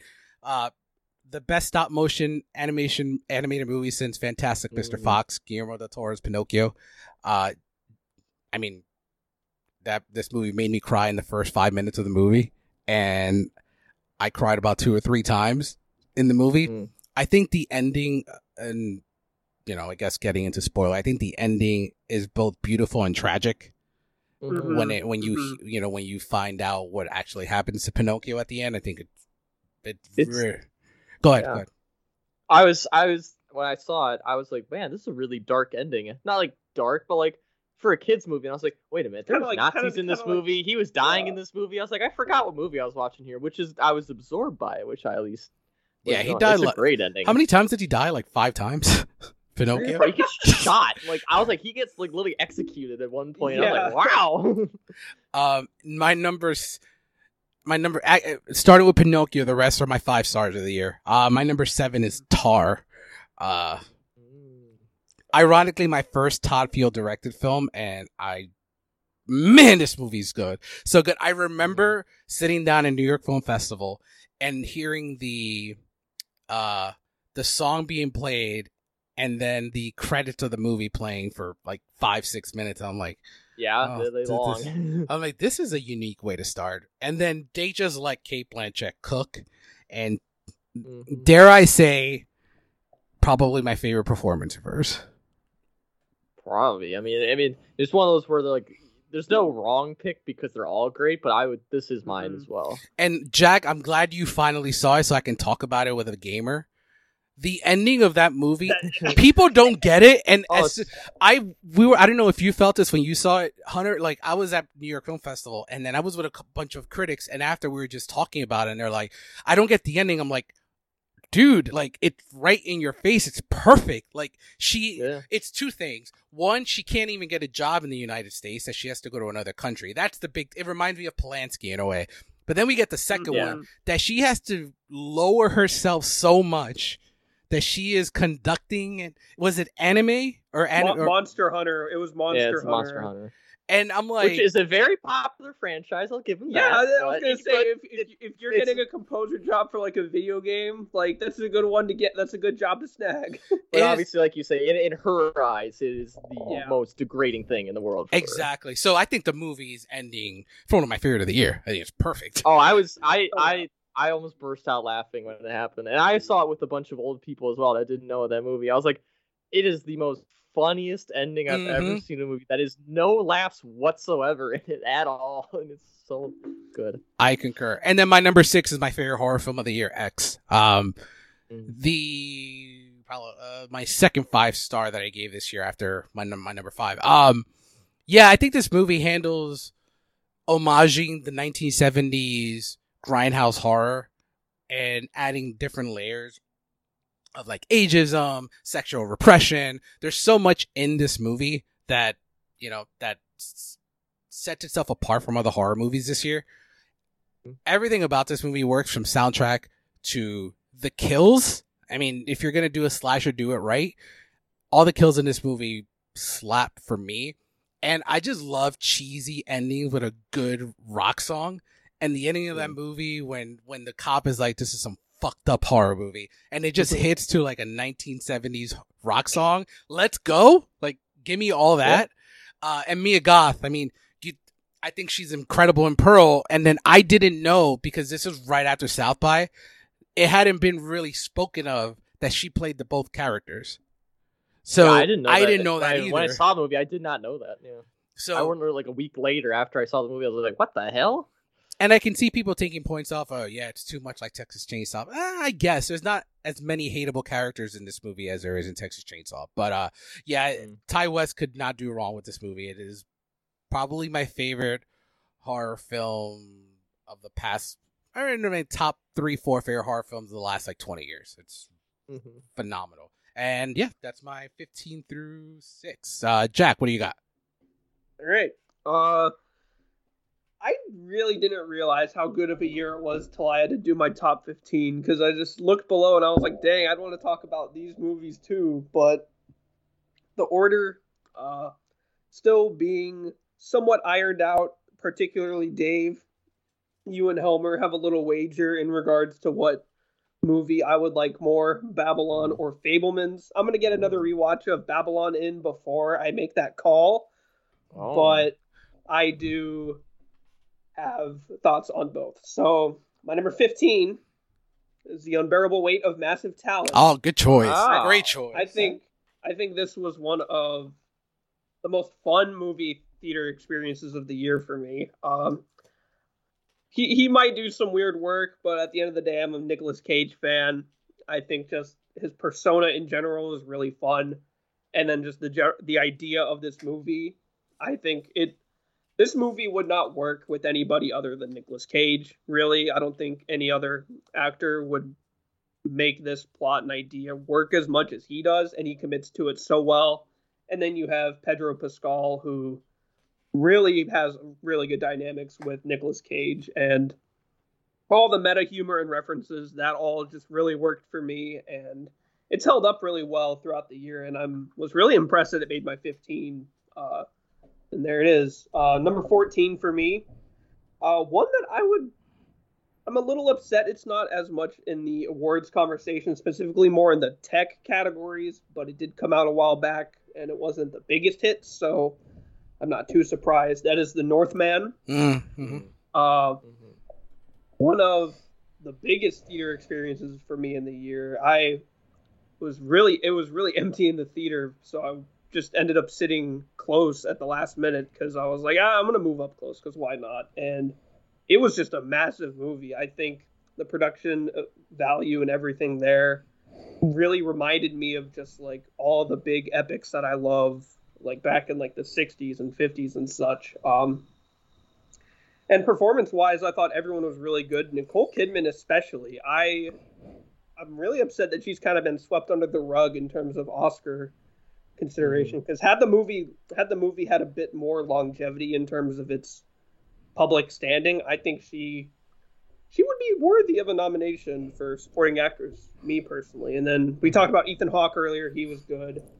Um, Alexander Skarsgård was good. Everyone really just did good. I can't say it's my favorite of the Robert Eggers movies. I really, really like The Lighthouse, but this one was great. Number 13, uh, low for some, but this movie, I straight up did not expect it to make my top 15, so its presence here alone is significant, and that is Top Gun Maverick. Oh, wow. Yeah, I am not huge on the original Top Gun, as most people who know me know. Uh, I, for me, it's one of those 80s movies that I never really understood how it's transcended the decade in the ways that, like, you know, Back to the Future has and E.T. has, where it's become just like a staple of pop culture.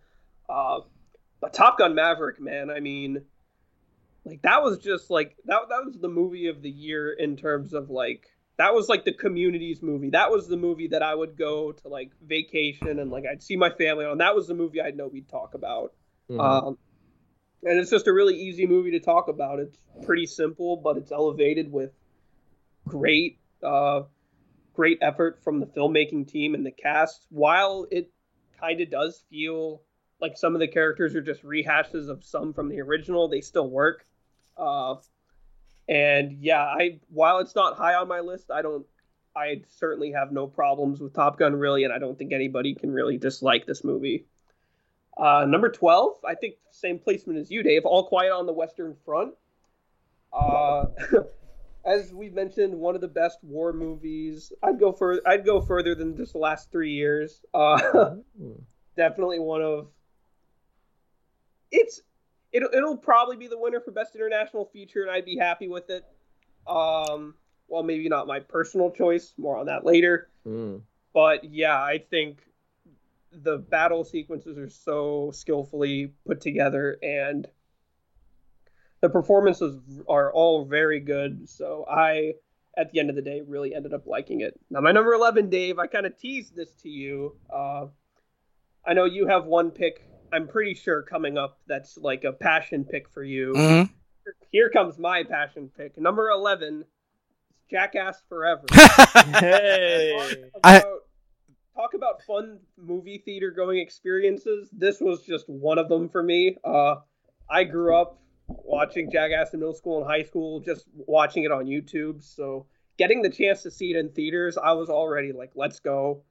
Um, and of course all the stunts and everything are all fun in that but the thing that really won me over i think were the new cast additions whereas i think should they decide to make another movie and they get to a point where none of the original cast members want to participate that's okay honestly uh, the new ones they brought in poopies i really liked uh jasper's obviously awesome and then the mvp i think the dion waiters dave dark shark Dark Dark Shark Jasper's yes. dad. Jasper's dad was hilarious. Yeah, incredible. Uh, uh, but yeah, Jackass Forever, probably one of the movies on this list that I've rewatched the most so far. Uh, really, just undeniable fun. Uh, my number ten is Nope. Mm. Uh, we were ta- talking earlier about Top Gun Maverick. I think this is really one of the first like original summer blockbusters we've had in some time. And granted, they're still like kind of the whole like it's a Jordan Peele movie, so like it's not like this movie just like happened to be a hit like Jordan Peele is a popular director and people wanted to go see him. So there is obviously like precedent behind it's doing well, but just the whole concept of it was something that I think was kind of a risk. I am not a too huge on the way they kind of broke up the movie with like the subtitles every like 20 minutes or so. Um but just the overall mystery I think of the movie is really well done. I think just kind of the way he uses the sky is like the tension, just kind of how very similar to like Jaws and such, of just how you're never able to see it. Uh, it all just really worked for me. I can't say that I think it's as well written as his previous two movies are, but in terms of his directorial efforts, I think it's all there for me. Mhm. Number nine. Uh, don't worry, Dave. It's not too much higher than you put it. Uh, the Banshees of Inisherin. Okay, cool. So I don't feel Uh, too bad. Yeah, yeah, big fan of it. Oh, and I, I should also mention, uh, I don't have any five star movies for the year just because those tend to Mm. come later when I rewatch stuff. But my ten through one is all four and a half. Don't worry. I is- think I'm the only one with five stars here. Yeah, which is which is pretty insane for me at least because I usually will have like four or five, four and a half. But my entire ten, I mean, there's a lot of potential for these movies to go up in the future for me. But the Banshees of Inisherin, um, I wasn't over the moon about Three Billboards, and that was the first Martin McDonagh movie I'd seen. I have seen In Bruges, uh, which I liked a lot. Um, but this movie, I thought I did not expect it to be as funny as it was. The bread van joke that I had to Hmm. pause the movie because I was laughing too much at that, and I was missing stuff. Um, the performances are great. Uh, I would be happy if Colin Farrell won Best Actor. Um, although I, yeah, yeah, he's probably who I'm rooting for at the moment for the time being. Uh, and then Brendan Gleeson, Dave. I know you have some personal issues with the character, but I thought he was really funny and just kind of for that reason, just how absurd and just kind of how out there his logic was. It was just kind of So like petty. So petty. yeah, which is why I found it so funny. It's just like this guy, like, come on. Uh, my number eight is Marcel the Shell with shoes on. Oh, great choice. Cool. Okay. Another really interesting surprise for me. I was not as early to the party with the YouTube shorts as people were. I knew about them, but when I heard the announcement of the movie, I was really interested. I didn't know what direction they were going to go, but I really loved how it all turned out. I liked that it ended up being kind of a commentary on uh, like internet stardom and like what exactly it means, but it also ended up being really, really um, thoughtful in terms of how it depicted grief and the coping process. Uh, so it ended up being a really, really heartwarming movie for me, and one that it was one of the movies that my mom like was very adamant about wanting to see in theaters, which was really interesting. It was like that, uh, Top Gun Maverick, Elvis, and I can't remember what the last one was, but those were the three movies where she was like, I want to see this in theaters. And I, I thought it was really, really interesting to me. Uh, my number seven is Tar. I mentioned that this is my first uh, Todd Field movie, and boy, did it not disappoint. I was, it was funny. I was sad earlier in the year to have heard that Maestro was getting pushed a year because I'm a Mm. really big classical music fan. So when I heard that this existed, I was like, well, great. I have this to tie me over until next year. And I mean, wow. Like Cate Blanchett, while there's still like some personal bias for obvious reasons regarding her performance as Katharine Hepburn in The Aviator, I think this is probably her most realized and in-depth performance and one that definitely deserves to bring her her third Oscar. Uh, and I told I talked to Dave about this off the line, but I'm really upset with uh, the amount at which Nina Hoss has been getting sideswiped for Best Mm. Supporting Actress. I thought she was incredible and really was a hub for a lot of the emotional moments that I got out of the moment, for me at least. Um, but no, I think the direction of it was there. I didn't expect it to be as much of a. I went into it pretty blind, so I didn't think it would be as much of a psychological thriller as it ended up being. Uh, but it was also vague enough to where it wasn't just spoon feeding you how you should feel about the character and paints things in a way that's vague enough for you to have to think for things yourself. Uh, my number six, uh, lower again than other people would, but it did peak at number two for a while. But Mm. when everything eventually started to come out, it eventually went down my list. But that doesn't mean I dislike it whatsoever. And that is everything everywhere all at once. I had a feeling it was it because he kept saying everything about four or five times. I'm like, I think we're going there. Good. I didn't know. I didn't. Even, I didn't. I didn't even realize it, and then I was like, "Oh, well, I might as well just finish the title now." But no, I mean, we were talking earlier about like the biggest, like, like kind of like the big surprises of the year. This is definitely one of them. We, I had a feeling it would be successful. I mean, just like the concept alone looked cool, and it's A24, and they're kind of becoming like the populist niche. So like, it's kind of lost its like stature as like an as like a quirky kind of like small movie studio when it's like becoming popular but this movie was definitely a risk and the fact that it is such a awards contender means it goes deeper than it's just some sci-fi fantasy movie it ended up also being a really touching story about family uh, and divorce and it's something that i think anybody can find something out of and i mean you have people crying at rocks like if you have Mhm. people crying at rocks, like you know you're doing something good. Uh, so I mean, everything everywhere. I think it's probably the most original movie of the year. So for that alone, I give it a lot of cre- a lot of credit. It's only low on my list just because I enjoy the top five more. Alrighty, Yes. and we'll talk about that other that movie in a, in a moment. Hunter, what do you got? Um, well, you did. You got to say twenty movies, so I'm gonna give some honorable. All right, go for as it. Well, I, I'm I'm just listing them off. I'm not actually gonna say. It. Uh, uh, Holy Spider. Uh, did you see that one? I at did all, not. Dave? Okay, that's such a great tense thriller.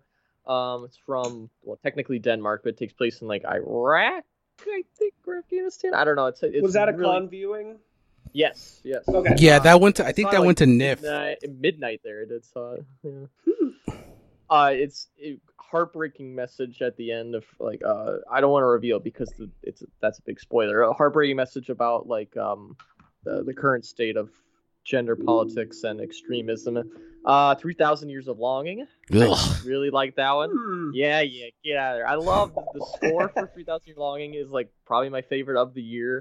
Uh, and I really love the whole like just if recounting his tales, and I was so interested in what he was kept saying. Um, Petite Maman, if you want to count it as Oh, yes, this yes, year, I don't cute. even know. It, it, it, it can count for both. Whatever. I'm gonna I'm gonna count for both. That one counts. Um, Dual from Sundance with the the the Karen Gillan movie. Had me Hunter until the end. I really like the end. Uh, I like the ending. That was a great ending. Yeah. Uh, Thirteen Lives. Oh, okay. Uh, the Ron Howard movie. I'm kind of pissed it didn't get shortlisted for sound or production designing, or is one or the other, because that is incredible work in both areas. Uh, I Ron Howard is one of my more, I won't say favorite, but I am more partial to his movies, and this one really hit. And the last one, I like the opposite of the Son, where I was the one person, along with Darren, I guess, who really liked this movie at TIFF, and everyone has hated with the Good Nurse. I really loved that. oh, I finally, I finally got to see that like in November. I, it's fine. I don't hate it. I don't know why oh, people Oh, hated it. it's a It's great fine. I movie. like. They they were hating it after it. I was, they were like, it's boring. It was slow. I hate it. Now I'll give it. It was like our fourth movie of the day, and it was like nine o'clock. It started, so I'll give them that one. But I was like, how can you guys hate this movie? It was so good. It was so tense, and I liked it. um, I agree, and the fact that it takes place in New Jersey, like it's a true story from. It made me question go. what Is this hospital true? I go to. yeah, does New Jersey that look that crummy all the time? Yeah, look, I think Good. it's I think it's South Jersey. Yeah, well, there you go. Yeah. There you go. All right, now moving to my top. The first two, I'm not going to talk about my 15, 14 because I'm, well, 100% sure you've already talked more. Will 15, the Batman. Talking about it later. Honestly, I, I I know both you be talking about, so I'll let you guys talk about it. But I liked it because it's not a Batman movie. It's not trying. It's like a just a good, solid detective movie, murder mystery, whatever. I mean, it still is a Batman movie, but it's not trying to be a superhero movie. Number fourteen, Everything Everywhere All at Once. I'll give you that. Yep. I know you. Talking I, about it yeah, later. I know you just. but I'll give it this one. I'm very, very, very happy this movie made a ton of money. Some of my friends, one of my friends, he just watches, you know, the comic book movies, the big movies. He saw this movie three times in theaters, and I was like, almost had a heart attack hearing that. I was like, what? He's like, oh, I really loved it. I was like, I'm glad people are seeing this movie then because it deserves it. Now, this is where if you clip this part of the podcast, I will get canceled. Number 13, Blonde. I I go everything. And then well done, Yes, well I- I- done. Because I, I, I'm going to give you so much credit because for a while before you saw it, I thought I was going to be the only one on this this No. planet that liked blonde. I'm so happy you liked it as much as I, I- did. I really liked it, and I have no. I'm not gonna be the. I just same as um the Son, where like I don't blame anyone for hating this movie. I have no blame. I can understand why, but the people, the reasons people hated it, I'm not gonna say the reason I liked it because I don't like women being you know abused and uh messed with. But I I love the way it was handling that subject and the way it went about telling the story. I was very I was always interested like what the hell is happening next? What is going on right now? the and I agree with you. Like I think the um I understand why you hate it idea. I Mhm. I get it. But at the same time, like I kind of knew what I was getting myself into with the book because my wife has read the book and she didn't want to Mhm. see Blonde for that very reason. She's like, one, this is fiction. She was like, this isn't true. And she told me this in January of last year. She was just like, when Yeah. you, you see Blonde, just know it's fiction. And two, it completely demeans her as a human being. And I'm like, okay, Yeah. I'll, I'll know what to expect. And I did. And that's exactly what it was. But Ana de Armas was incredible. I have, you're on Twitter. I don't know if you're as much on Twitter as I am. There's some steam starting to build for Ana de Armas. Well, she got a Golden Globe, but I wouldn't hate Steam it. as Steam as Steam as in awards or Steam as in uh, sorry, awards, awards, Okay, awards. Okay. I- I, thought she was like get canceled or something. I was like, no. Would you hate it, Jack? Have you seen Blonde?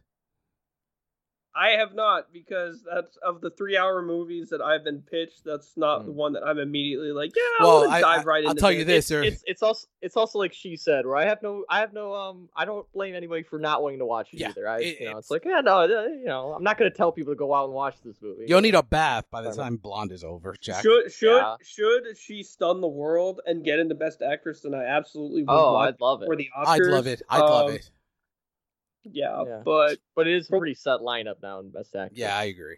All right, what else you got, Joe? But um, yes, uh, yeah, the book. I, I knew about the book. I knew it's a fiction work. Now you can go into is why is it fiction about Marilyn Monroe's life and why is it demeaning her? That's a whole thesis discussion you can have, a whole Yeah. college class about how the meaning of that.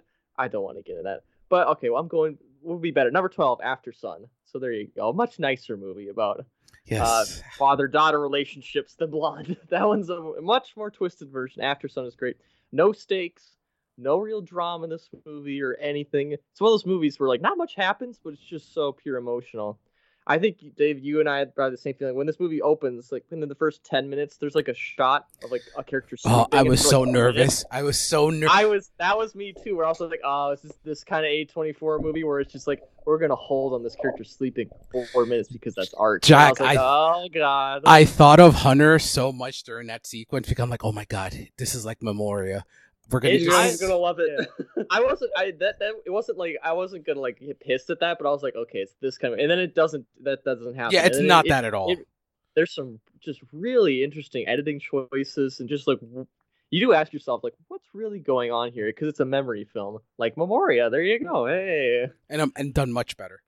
and done much better. Yes, Even And I then like the- more. This is done much better. And then like we had mentioned before, the ending will break you, Jack. Oh yeah, yes. Uh, number eleven, the menu. Uh, Yeah. I would talk about Morbius ruining my life beyond just um the, the two hours I watched it. This movie, I went and got Shake Shack right after the menu. Man, that burger never tasted so much better. So you got to give props to a movie for uh, bettering your life even after it's over. But also, like the question I always love to ask: uh, same as in Blonde, same as in Everything Everyone. Same sometimes Aftersun is what is going to happen next within the next five minutes, next ten minutes, next Mhm. 15 And the menu, I was asking myself all the time in a very gleefully way, asking, "Oh my God, what's going to happen next?" And I was uh, very satisfied in what did deliver there. Uh, number ten, After Yang. I saw it Sundance almost a year ago. Uh, I think A24 definitely is the winner of the year because I think we've mentioned like eight different movies from Yeah. Yeah. All very different. Horror, everything everywhere, Aftersun, yeah, After Yang, which is like a sci-fi character drama. Colin Farrell's performance is great. Um, very melancholic, very somber. It's like the good Sunday afternoon movie you watch with some tea because there's a lot of tea action in this movie, and I, I it's very emotional. And like all those movies about like what it means to be human this movie does a very interesting way around it. Uh number nine i think we all have it pretty much the same spot as banshees of Inisherin.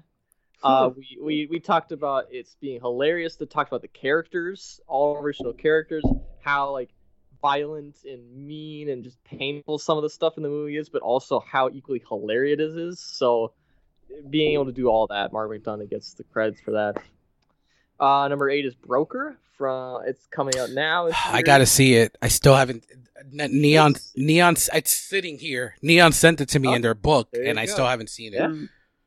Well, you, you watched every movie twice, it seems, but you haven't watched that once. now I'm pissed. I'm pissed. But yeah, it's uh, Hirokazu Koreeda's film. Uh, it's a great, great ensemble piece of what it means to be a family, basically, because they're all people that none of them are connected by blood or anything. But this is how, just through weird circumstances and stuff like that, how people can be connected to that.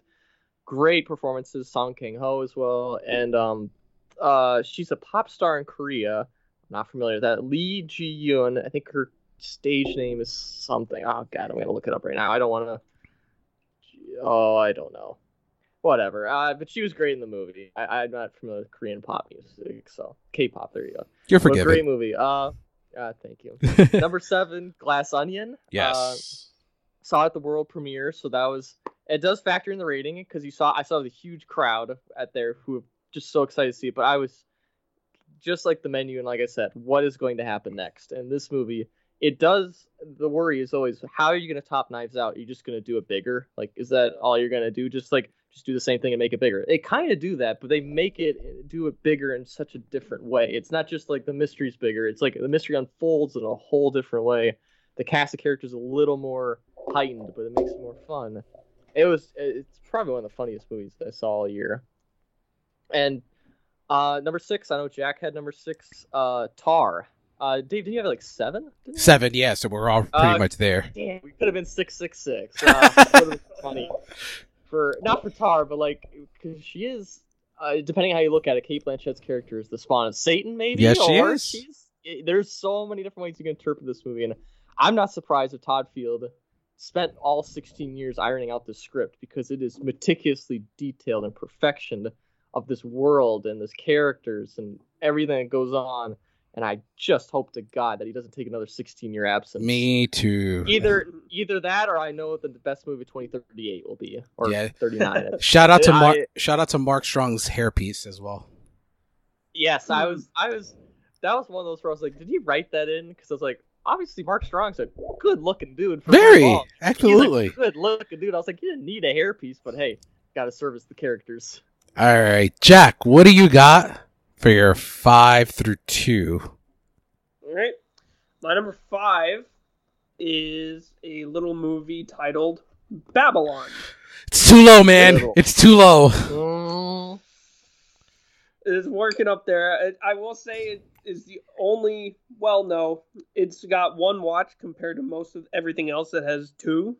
And I only just saw it Mhm. for the first time like a week ago, so a good spot for its first viewing. That's definitely for sure. Um, I was a little worried going in, knowing like it's polarizing and some people found it to be grossed out. mhm. Uh, I didn't expect like that gross out factor to be a la Judd Apatow. Like I didn't expect it to be like as cartoonish and like Mhm. childish as it really was. But sometimes it didn't work for me. But other moments, like there was that one joke where it was like, "Who wants sound in their movies?" And then some guy off camera Mm. just like rips ass. Uh, like th- like that kind of stuff really worked for me. Uh, the ending, I'm I have a lot to say about it, but I know But we're it's- we're, we're gonna talk I- about it. by the time the real ending came, I was kind of just like I had been baited That- by the previous endings where I was just like ready to get up and go because like Mhm. mentally mentally I wasn't feeling the movie, but like you're sitting in a chair for three hours, eventually you're gonna begin to like kind of get restless. So, Yeah. but I, but I will that- say that a- end- yeah. A- after you've t- Yeah. after we've talked about the ending offline, Dave, I have warmed up to it a bit more. Uh, hmm I, I, I do like the way that you put it with me. I'll let you kind of go more in depth to it because I know it's higher on your list. than Just a bit. But, Mm. uh, a movie you will be happy to hear isn't much higher, although only because I've seen it more, and I will iron it out once I give Babylon that second run through. My number four is The Fabelmans. Yeah, sure. Uh, also, I definitely uh, maybe I was expecting it to be higher. Again, I think it might have been due to some overhyping by a few indi- individuals. when many people name. called it the greatest movie ever made, I'm like, all right, What? when, when when a buddy of mine ranked it over The Godfather in the favorites list, I Come was like, on. oh, Come in my in my eyes, like that's like. I was like, in my eyes, like that's the best movie ever made. So It's let let's see like what happens. But I I mean,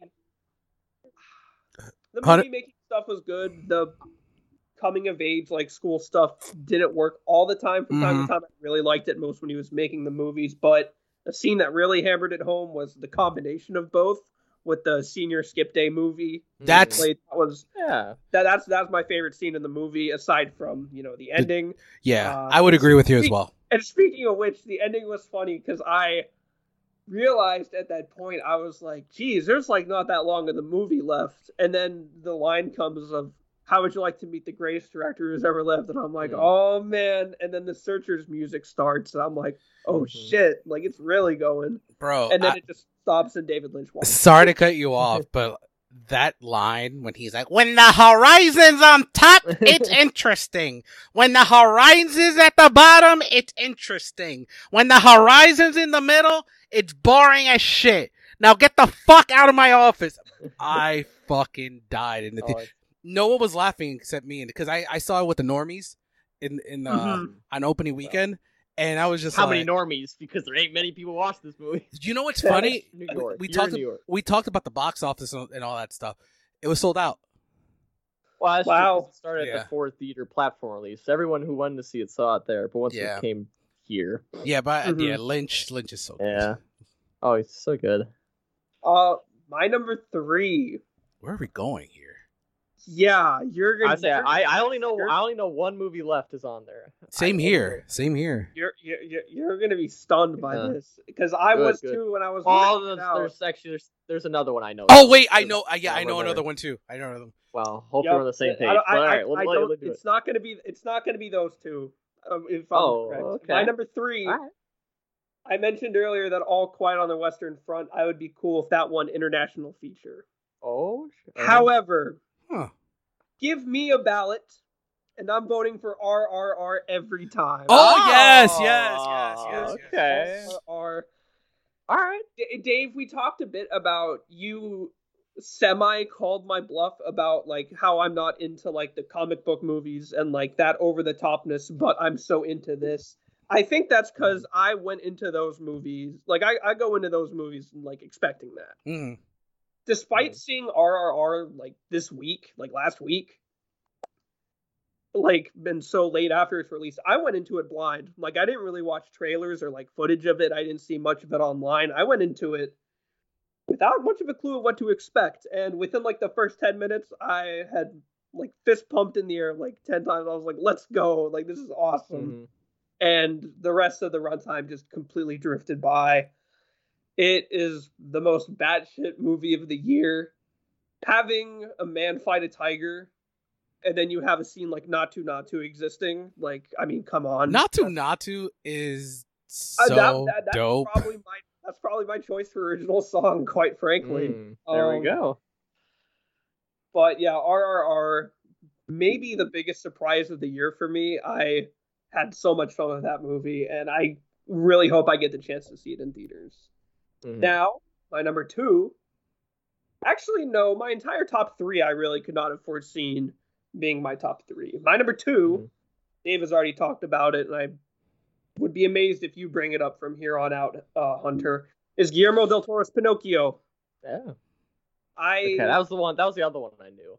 All right, I Mhm. figured. Okay. yeah, this I was honestly really going back and forth. I was considering maybe moving this up to my number one, but I mean, th- there's just a lot of my like personal enjoyment trademarks here. You know, you got the uh, you got the Alexander Desplat score, you got Mhm. stop motion.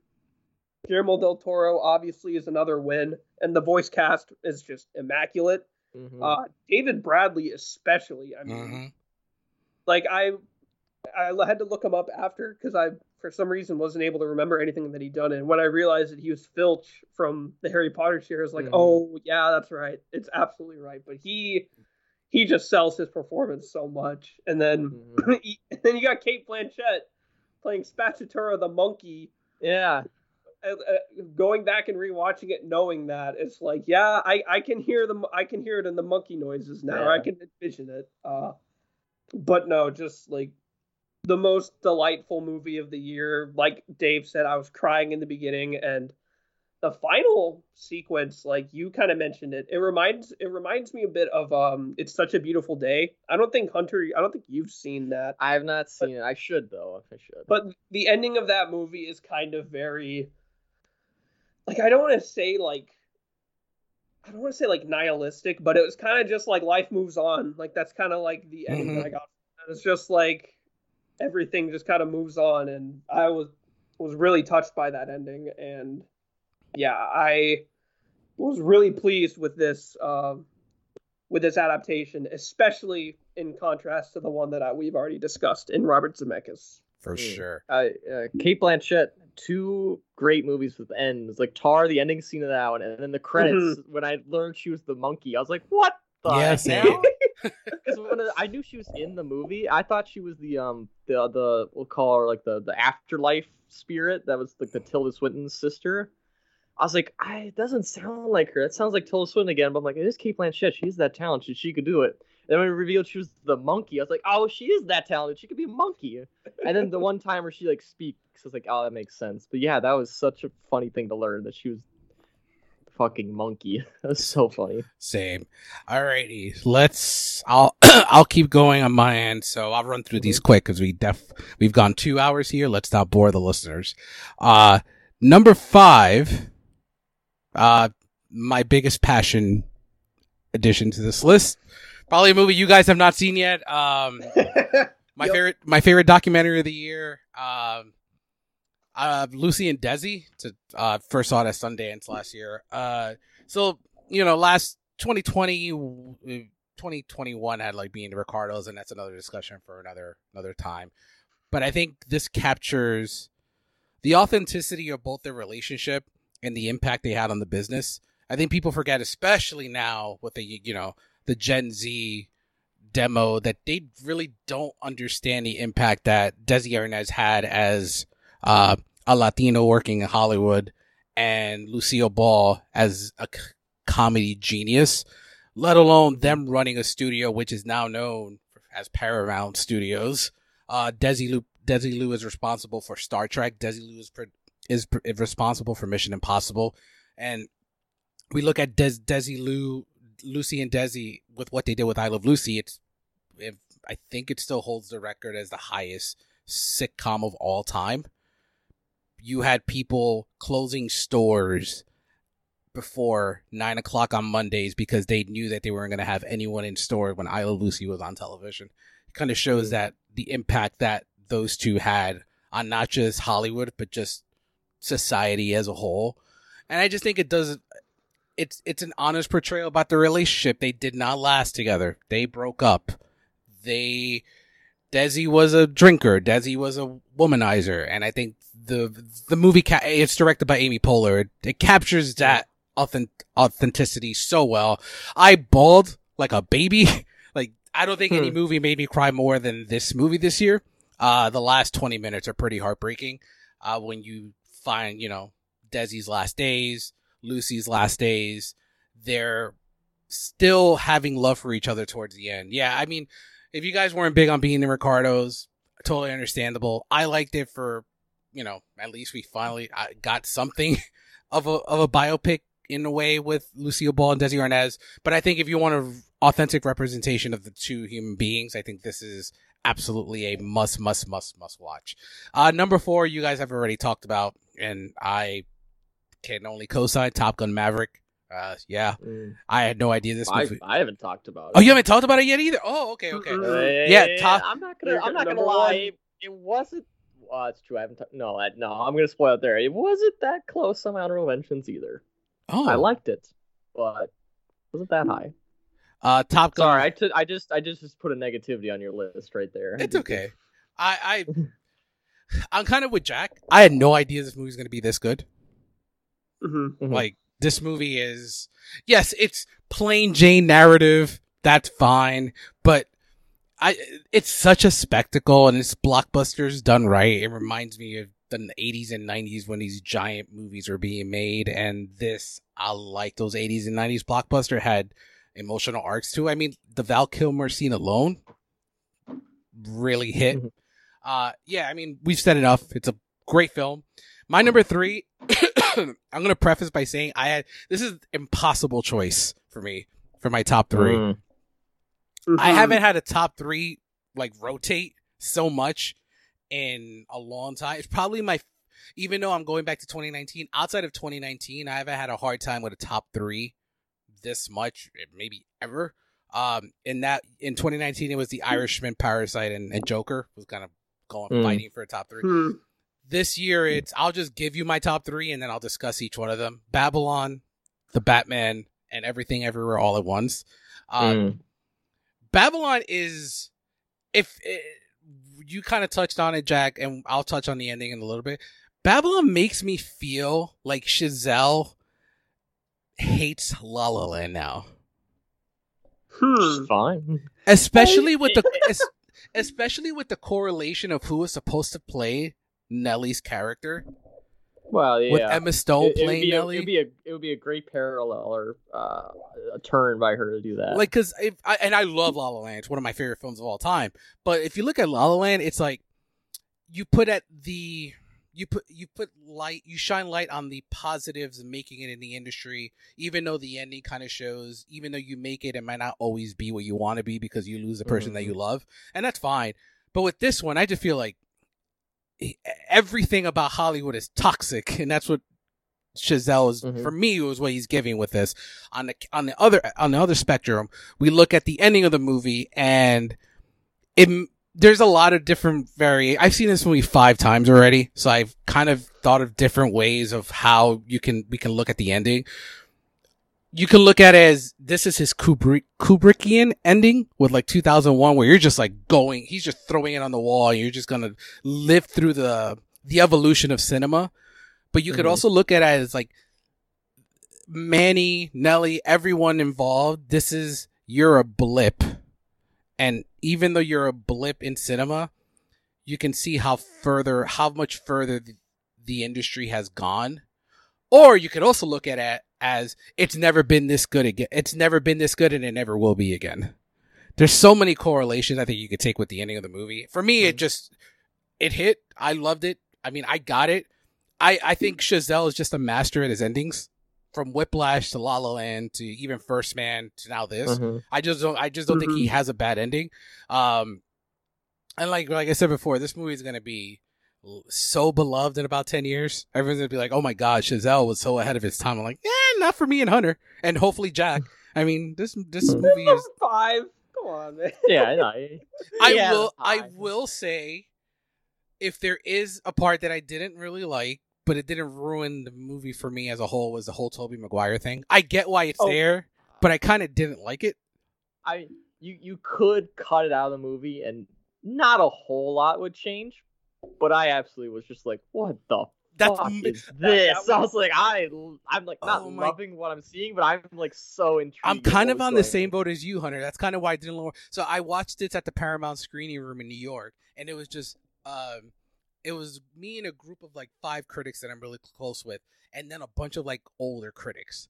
Mm. You could hear a pin drop during that sequence of like, I because everyone was I laughing very throughout the story. movie, like that the the the Hello College scene is my favorite scene of the year.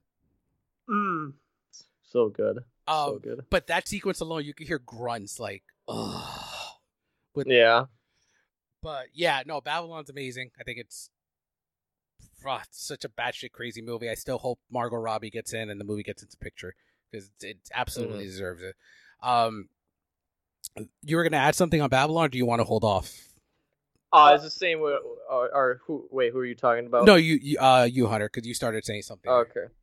Oh, I had a similar story because same as you, your screening. Ours was a press screening for it here, but they filled it out with people who are part of the film society here Mm-hmm. because they did in a big theater and there's like eight of us critics. So like, well, we have 150 seats. You might as well fill with people. So all the people in the film society came and watched as well, which is fine. But all the members of the film society are older people. Mm-hmm. So uh, same with that. When that scene was coming, and obviously this is like a two hour and 15 minutes into this movie, so there's already a lot of other shit that's going on. But when that scene came up, it was like some tipping points for some people, where it's just like, this is just messed up, and I was like, it is, and I was there for it because I was just like, what the hell? Uh, I I love messy movies and just movies like like you know we're just gonna go there, we're we're just gonna do this. So Yeah. To, to add on to the Toby scene just real fast, uh, I, I I went into the movie, you know, and you're hearing all of like the, oh, it's like Wolf of Wall Street, but in like the Mm. 1920s. But there was also a lot of like boogie nights in the movie too. hmm But the Tobey Maguire scene was just a little too much boogie nights. That I, I replaced It's- Toby with Alfred Molina. It's Yeah. very much like I like as soon as I kind of got that vibe, but like before they they even mentioned like the fake money, I was like, this gives like the exact same like vibe. And then like I heard Mhm. that, I was like, oh, so I know where this is going now. But Yeah. uh, really just like a gripe more so than like, oh, I don't like this movie because of this one scene. hmm Yeah, Right. and then um, my number my number two is the Batman. Um, and it just switched last Mm. week. Just switched last week. Yeah. And I probably could probably if I- if I do this again, this exercise of rewatching these three again, and may alternate again. Um, the Batman, I think it's the best comic book movie since The Dark Knight. It's it's a good dis- it's a good Yeah. discussion to Yeah. have. Um, I think the execution of the ending in the Batman is better than The Dark Knight in terms of what they're trying. remember. Uh, I'm not. the, the Dark Knight. Oh, I, oh yeah. I the boat know. Okay, sequence. Yeah, Yeah, yeah, I'm not really a fan of that whole little sequence. Uh, I do think the performances across the line. I'm I'm glad that like I I'm doing this with you guys because you guys know how good of an actor Robert Pattinson is, and we had to sit and deal with. Shout out to my daughter Harley Quinn who is um, making her first appearance on the podcast. I did. I, Tri- I, was tri- like- It's Batman, and, and, like, and, and right my on cue, cue because we're talking about the Batman.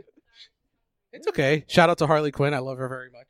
Um, but no, the uh, we knew Robert Pattinson is a good actor, a great actor, and he wouldn't choose to do this unless the the material was worth doing. And yeah, I I think everything about this movie works for me. Paul Dano's fantastic. The score is my favorite of the year. Michael Giacchino's score. Absolutely. I mean, I I feel like the Oscar gods just want me, you, and maybe Hunter to is. all our all our all our money in the Babylon basket of score because this score You is have to now. now there's no choice. Um, Yeah. I've never seen anyone robbed, but then I look at Giacchino's track record. He hasn't received a nomination since he won for Up, Yeah. which is Which, weird. which is crazy. You didn't even get like the, the list, like the list. You're like not in the top fifteen. I was like, what? Pretty insane. Um, but yeah, Insulting. the I'll let I'll let a- another person talk about the movie a little later because I know he has a little higher than me. Uh, but yeah, all I think this movie sets the foundation of DC, and hopefully they continue on with Matt Reeves as a standalone rather than the part of the Mhm. world building that they're doing. Uh, yep. And I'll let a, another person talk about it a little bit more. And then my number one is Everything Everywhere All at Once. Um, I've ne- this movie I've seen six times. Uh, and every If, if you like a movie, you're seeing it four or five times now. It's six times. I yeah, because the you really Batman, like the Batman I've seen six, Everything Everywhere All at Once six, and then Babylon five. So and Top Gun Maverick four. So my top four I've actually seen multiple multiple times. Uh, yeah. Yeah. So with Everything Everywhere All at Once, I think Jack kind of touched on it. I think there's it's Ke Huy Kwan, I think, is the reason that this movie continues to grow with for me. Hmm. His performance gets better and better and better every time I've seen it, and I mean, I, I, I he better win the Oscar. I'd be kind of Hmm. this. That's the one that I'm kind of like, let, let's do this. Um, Mhm. the whole "In the Mood for Love" homage is kind of the sequence that Mhm. really always breaks me, and and just the i- the idea, the ideology of like Michelle Yeoh's character not realizing that what the perfect life she had is right in front of her and she's not appreciating it. It Mhm. kind of does talk a lot about divorce that you you're mentioning, Jack, but it also just talks about like underappreciation of the ones you love, and that whole sequence Mhm. really captures that for me. Yes, it's a mother daughter story. Obviously, I don't have that full on connection the way others may have, but I do think that's an effective. It's effectively executed as well, but the whole dynamic of marriage, relationships, appreciation, it always sticks. It has stuck with me and it continues to grow with me every time I watch it. And just the balls of the Dannies to do something like this. We don't get movies like this anymore. We don't. I mean, Mhm. I feel like my top three, in a way, like Connor nailed it. The Batman is not really a comic book movie. It Mhm. took balls to do a three hour noir in that Mhm. genre, and then everything ever all at once being what it is, and then Babylon being what it is. I think it kind of focuses my top three focus on like do something original. Let's not let's break the formula. Let's break the mold. And yeah, these three I think Mhm. capture that the most for me in 2022. And yeah, uh, Hunter, take it away, and you can run to your number one as well. Okay. Yeah, same with Batman. That's why Black Adam is the worst movie of the year. One is because we didn't do anything original with that one. But at least we're talking about the best now. So number five, mine is uh, Decision to Leave, which uh, Alfred Hitchcock movies meet Phantom Thread. So such a paradox of a movie where it's classical, yet it's modern, yet it's cold and sexy, unsatisfying in how it ends, uh, intentionally but very enthralling. So you're perfect balance. On uh, Park Chan Wook, I love his movies. Uh, the Handmaiden is one of my favorite of all time. So having this one up there was great. Also, the experience I had to hide in a bathroom to see it because I didn't have a ticket for it. But I, I remember that story. That was great. Yeah. I was like, I didn't go all the way to Cannes to not see this movie, so I'm gonna do it. And if they uh, deport me from the country for this, at least I tried. And they didn't because they never knew I did that, even though I keep talking about it. Uh, number four, also a Cannes movie for Cannes 2021. So like almost 18 months ago, I saw this movie was Nitram. Came out in February of this year. Oh in, wow, um, nice. America. Yeah, when I first saw it, I was at the premiere of it. Uh, it, it is about the worst mass shooting in uh, Australian history. Uh, it's like the not a biopic about the killer, but like uh, kind of like Joker a little bit, where it's like we'll understand how he became, like how this uh, act became to be. We're not sympathizing with him at all. We're understanding how his mental health was a mess. He didn't have he had some support for his parents, but they had no idea what to do about him. And how other people just kind of led him down this path to do this horrible act. And it's it's it's so tense and physically like I was just like I needed a chiropractor after seeing it because I was just sitting in my seat because you know what's gonna happen, but you don't really know you're you, you're waiting for it to happen. It's done super well and compassionate by Justin Kurzel. Uh, he did Macbeth, this Macbeth movie that I have in my poster. He did Assassin's Creed as well. We're not going to talk about that, but um, he did that Macbeth, and I love him as a director. So I'm I was so happy. And I was sitting like two rows away from him and Caleb Landry Jones, who uh, was the main character. Uh, number three, you both touched on, is the Fabelmans. Uh, it's it's Spielberg doing his most Spielberg things, family dynamics, little bit of a human drama and stuff like that. But it's there's no overboard on it. The editing scene where the kid discovers the truth is probably the best scene. One of one of Spielberg's best scenes ever. I think I was. I don't cry at too much in movies, and I'm not claiming that because I'm a man or anything. I just don't. And that scene had me in tears because as a as a as a person who has divorced parents, I could not not deal with that like not empathize with it. I could feel the emotions in that as well. So I'm hoping Spielberg gets his third Oscar for that, best director for that, because he deserves it. Uh, number two, both of you should have had this higher, but I'm still happy you had it. All Choir in the West. go. I mean, uh, obviously, David and I have talked about. it, Obviously, Jack. The opening sequence with the coat is just Yeah. one of the best sequences I've seen in a oh, so good. I open a movie where it's just it, it embodies the whole movie in like five minutes right there. How just futile the cycle of death and just how you're being lied to, because they're like, oh, it's just too small for him. Like, no, he got shot and he's dead, and we just picked this coat off his body and threw him in a threw him in a hole, and now you're gonna be the next guy to do that. So it's it's it was I I I've read the book. I have not watched the 1930s movies. I knew I was gonna like this movie, but it surprised me on all so many levels. So, and number one, I think we all have it somewhere close in our top five. Obviously, and Dave, you were debating is Babylon. I saw it. I, I mean, every every movie people described it as it was like, oh, it's like Singing in the Rain, which makes sense because Singing in the Rain is very influenced or it has a lot of influence on this movie directly. There's Boogie Nights, there's The Wolf of Wall Street, there's Uncut Gems kind of in it in terms of its mad pacing. A little bit Mulholland Drive just because there's some like that Toby sequence where it's just so weird. Love all those movies. So if you can, Damien Chazelle is a great director. If you can distill all those movies into one gargantuan project like this, you've got my money. And I, I, I, I look forward to watching this movie a second time when it comes out. I, I should see it in theaters again. Obviously, it, it's buckets of style, substance, and just nothing was like it really this year, and not really. There's nothing like it any year at this matter at this point. And I'm so glad Damien Chazelle is. I'm I'm I'm really hoping. I'm I'm pissed that this movie didn't. You know what? It, it has a hundred million dollar budget, so it was never gonna make its money back. No movie like that's gonna make its money back this time. I'm pissed that it's like bombing this bad, and some people are taking joy out of watching it fail. Because you should never enjoy original Mm-hmm. movies failing, and especially ones like these that are this great. So It, before we finish off with Jack, I br- I bring up the conversation or the argument that people make. Oh, where are the? We have all this IP. Where are the original concepts? We get an original concept, and people can't handle it. It, it just shows the Yeah. hypocrisy of Mhm. film criticism as a whole, where you want something original, you get it, and you're still bitching about it. I mean, it is. It, mhm. yeah. Uh, Jack, finish us off. Yeah. Uh, my number one is maybe one of the most off-brand number ones that I Fully. probably could have come up with. Yes, Mhm. yes. Um, knowing my general tastes and what I'm typically into, I am very surprised to announce that my favorite movie of 2022 is The Batman.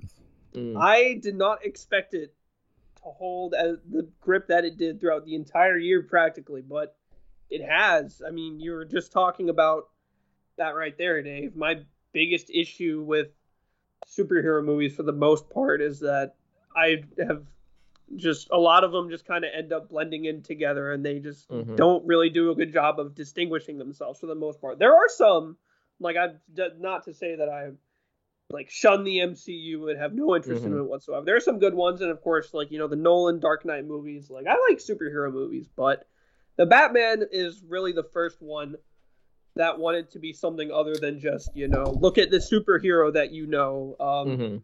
we talked about it. It goes into styles of noir. It is gorgeously shot. Uh, upset that uh, uh, Greig Fraser is not in the cinematography conversation as much anymore as he was I from know. the mid-season. But yeah, there's some really gorgeous shots uh, there in the movie. And then we've already said it, Robert Pattinson. He's a good actor. We definitely had hopes for him being Batman, but to the extent of how good he was, I Agreed. really crazy. Mhm. Uh, I love the direction that he took Bruce Wayne, and that I think we're actually going to get some opportunity for him to grow rather than him just being, you know, the cool rich guy with the most confidence in any room ever. Uh, Mhm. so I'm glad that there's actually going to be um, some differences. I at least I think in the character of Bruce Wayne going forward, and then his portrayal of Batman. I mean, just the way that the villains are scared of him, and the way that the movie kind of just builds up to it, almost like in a western type style. You know, like Mhm. just like the dark shot, and you just hear the boots walking up. Mm. Very like Sergio Leone esque. Uh, Mhm. But yeah, the Batman fin- finishing off at number one. Didn't expect it, but I'm very happy that it turned out as good as it did. Awesome. Mhm. All right, cool. So, bef- we're about to finish up here. Letterboxd is down, so I can't get my most anticipated films up. So I'm just gonna let you know real quick what I remember from my list. Um, so number one is Dune. I can't imagine that's not on your list, you guys' list. Um, I also have Barbie. I never thought I would fathom saying I'm Barbie's in my top three anticipated films of the year, but alas, we are here. Um, that, that's man, I'm gonna call it here in January second. That movie's gonna get nominated for a screenplay Oscar.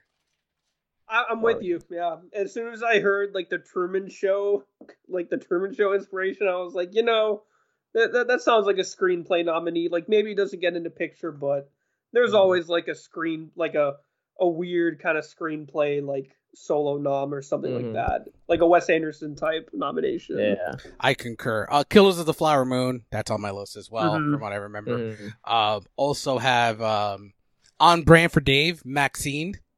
The third. Sure. Oh. Yeah. Yeah. I- I'll I'll definitely see it. I'm intrigued. I I know you'll probably love it because it is 80s infused. Oh my themes, god, I'm so excited. I I literally I saw because I saw it at TIFF and I for TIFF when uh, they they they they they show like the first 30 seconds of all the credits and then they cut it. The credits went fully through here, so I was like, oh that's strange. There must be something at the end of it. And when that came up, you thought like the World Cup, like they had scored the winning goal of the World Cup. The audience went insane when they saw that Maxine trailer.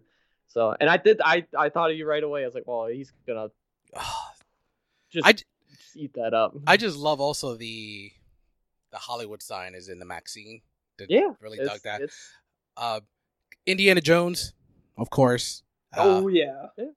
I can't wait. Uh, Oppenheimer. I mean, Nolan mhm. Mhm. created a real atom bomb, I guess. So can't wait to see Sure. that. Hey, just don't see in 4D. Not at all. Uh, you, you die. and that's all I can remember off the top of. I'm still thinking. But Jack, do you have anything? Uh, luckily I do because my over preparing ass took the liberty of typing in everything into a Google Doc. Good so I do have my top ten most anticipated. Uh, I'll just kind of touch on these briefly. Uh, my number ten, pretty funny because I had only just seen the trailer for this like a week ago. Uh, and I was like, this actually looks like a really good movie. And even more funny that I've only seen one movie from this director's father who is much more noteworthy, and it is Infinity Pool, Oh, uh, Brandon yes. Cronenberg's movie. Yeah. I just saw the trailer for that, and I'm I'm sold. Mia Goth looks awesome yet again. that shit crazy. So, where she, I was like, yeah. okay, all right. my number nine, make no mistake, this one is all for me, and you'll know why as soon as I say the title. My number nine is Cocaine Bear. It does take place. Doesn't it take place It's in in Kentucky. Kentucky. Yeah. Oh yeah. Okay, True okay, I was pretty sure. I was like, Yeah, and, and, like I have a I have a friend who whose dad like apparently like knew about that situation. So like I've known about Oh, this story okay. like for years now. Mm. So hearing about the movie in concept, I was just like, yes, finally a good Kentucky movie. I wonder Uh, if they break down box office by state because I would like to see like how it- like I obviously the Californias and LA, you know, New York's will be high, but I was like, I wonder how high. Like, it, will this be abnormally high for I, Kentucky? I, How- want to like- see. That's I like one of the see that. reasons why I want to go opening night, just to get a size Yeah. of the, the Kentucky Do you- crowd. do you Uh, think that's going to be the fun. biggest movie in the history of Kentucky?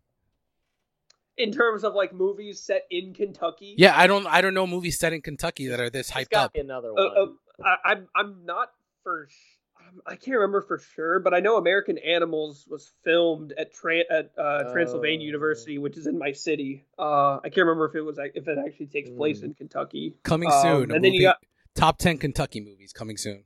Yeah, well, I I'll was gonna say, say a I'm lot trying of fun, to like horse movies, like you know, der- like Secretariat and stuff like that, like the Derby Yeah. movies. Uh, my Yeah, a number lot of films filmed there, but not take place there. Yeah. My number eight is Renfield.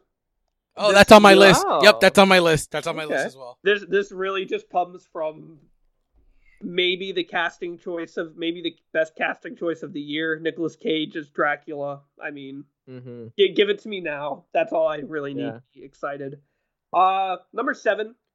Uh, not higher on my list, but I'm I know this was your number one, Dave. Dune Part Two. I have it there just for it to be there. I'm not like foaming at the mouth to see it, but I definitely Mhm. am looking forward to seeing it in the theaters. Number six, kind of the same reason. I'm more anticipating this from the historical standpoint rather than the talent. Uh, Oppenheimer. I'm just a big World War II Mhm. nut, so the movie itself that just up my alley. Number five, Barbie. Number four, Indiana Jones and the Dial of Destiny. Talking about both of those. Number three, talked about this one earlier. By my most anticipated biopic uh, for the time being, uh, Maestro. A huge, Oh, yes. a huge Leonard Bernstein fan. Uh, hmm love the music he's written for Broadway. If whenever I'm looking for a classical music recording, I always check to see if there's a Bernstein one available for me. Um, and then Bradley Cooper, the pictures I've seen, I mean, he just looks incredible. Yeah. Number two, Killers of the Flower Moon. Obviously, I mean Scorsese, DiCaprio, De Niro. Throw in Jesse Plemons and Brendan Fraser. I mean, yeah, that's gonna be good. Mhm. And finally, my number one. Uh, I don't though they did confirm it's coming out this year, and this is just more in the sense that I don't have an idea of what this movie looks like because Mhm. that's like the big anticipation behind all of his movies, and that's Asteroid City. And that Mm. I Mm, yeah. The worlds of Wes Anderson is something that I always am looking forward to, especially with his usual talent of Robert Yeoman, cinematographer, and Alexander Desplat, just consistently doing what I love a lot, and I'm just really excited to see what he has planned. Although it's sad to hear that Bill Murray will not be in it. It'll be his first move. I think he has. He's been in every one since Bottle Rocket. Um, but he got COVID on set, and well, he was replaced by Steve Carell. But Steve That's Carell still in a- a Wes Anderson movie that, that that's a Yeah, that that's great. like. Great. If you're gonna replace, you, you got a good replacement. Great news. My list finally popped up after refreshing for about Hey. five minutes. to finish up, um, I have uh, the Iron Claw. As a big wrestling fan, the Von Erich story. You guys should def. I think Hunter, you don't like wrestling. You'll be very interested in this story. I I'm very interested for the opposite reason. It's a Sean Durkin movie, which The Nest, his movie from like two years Mm. ago, I really loved. So I'm like, oh, I want to see what he does next. Yeah, this So- is a very interesting story. I'm a big wrestling historian, and this is one of the most tragic stories in history of pro Mm. wrestling. Uh obviously Spider Verse into the Spider uh, into the Spider Verse is on Mhm, my list. mhm. Uh Ghostbusters, if it comes out, uh, just because I'm a Oh, big yeah. Ghostbusters Christmas. fan. Christmas. it comes That's out. why I'm Yeah. like, that's why TBD. I'm like, I don't know if it comes out, I'm in. And uh very on brand for Dave, Air Jordan. Uh, Sure. goddamn stole mine.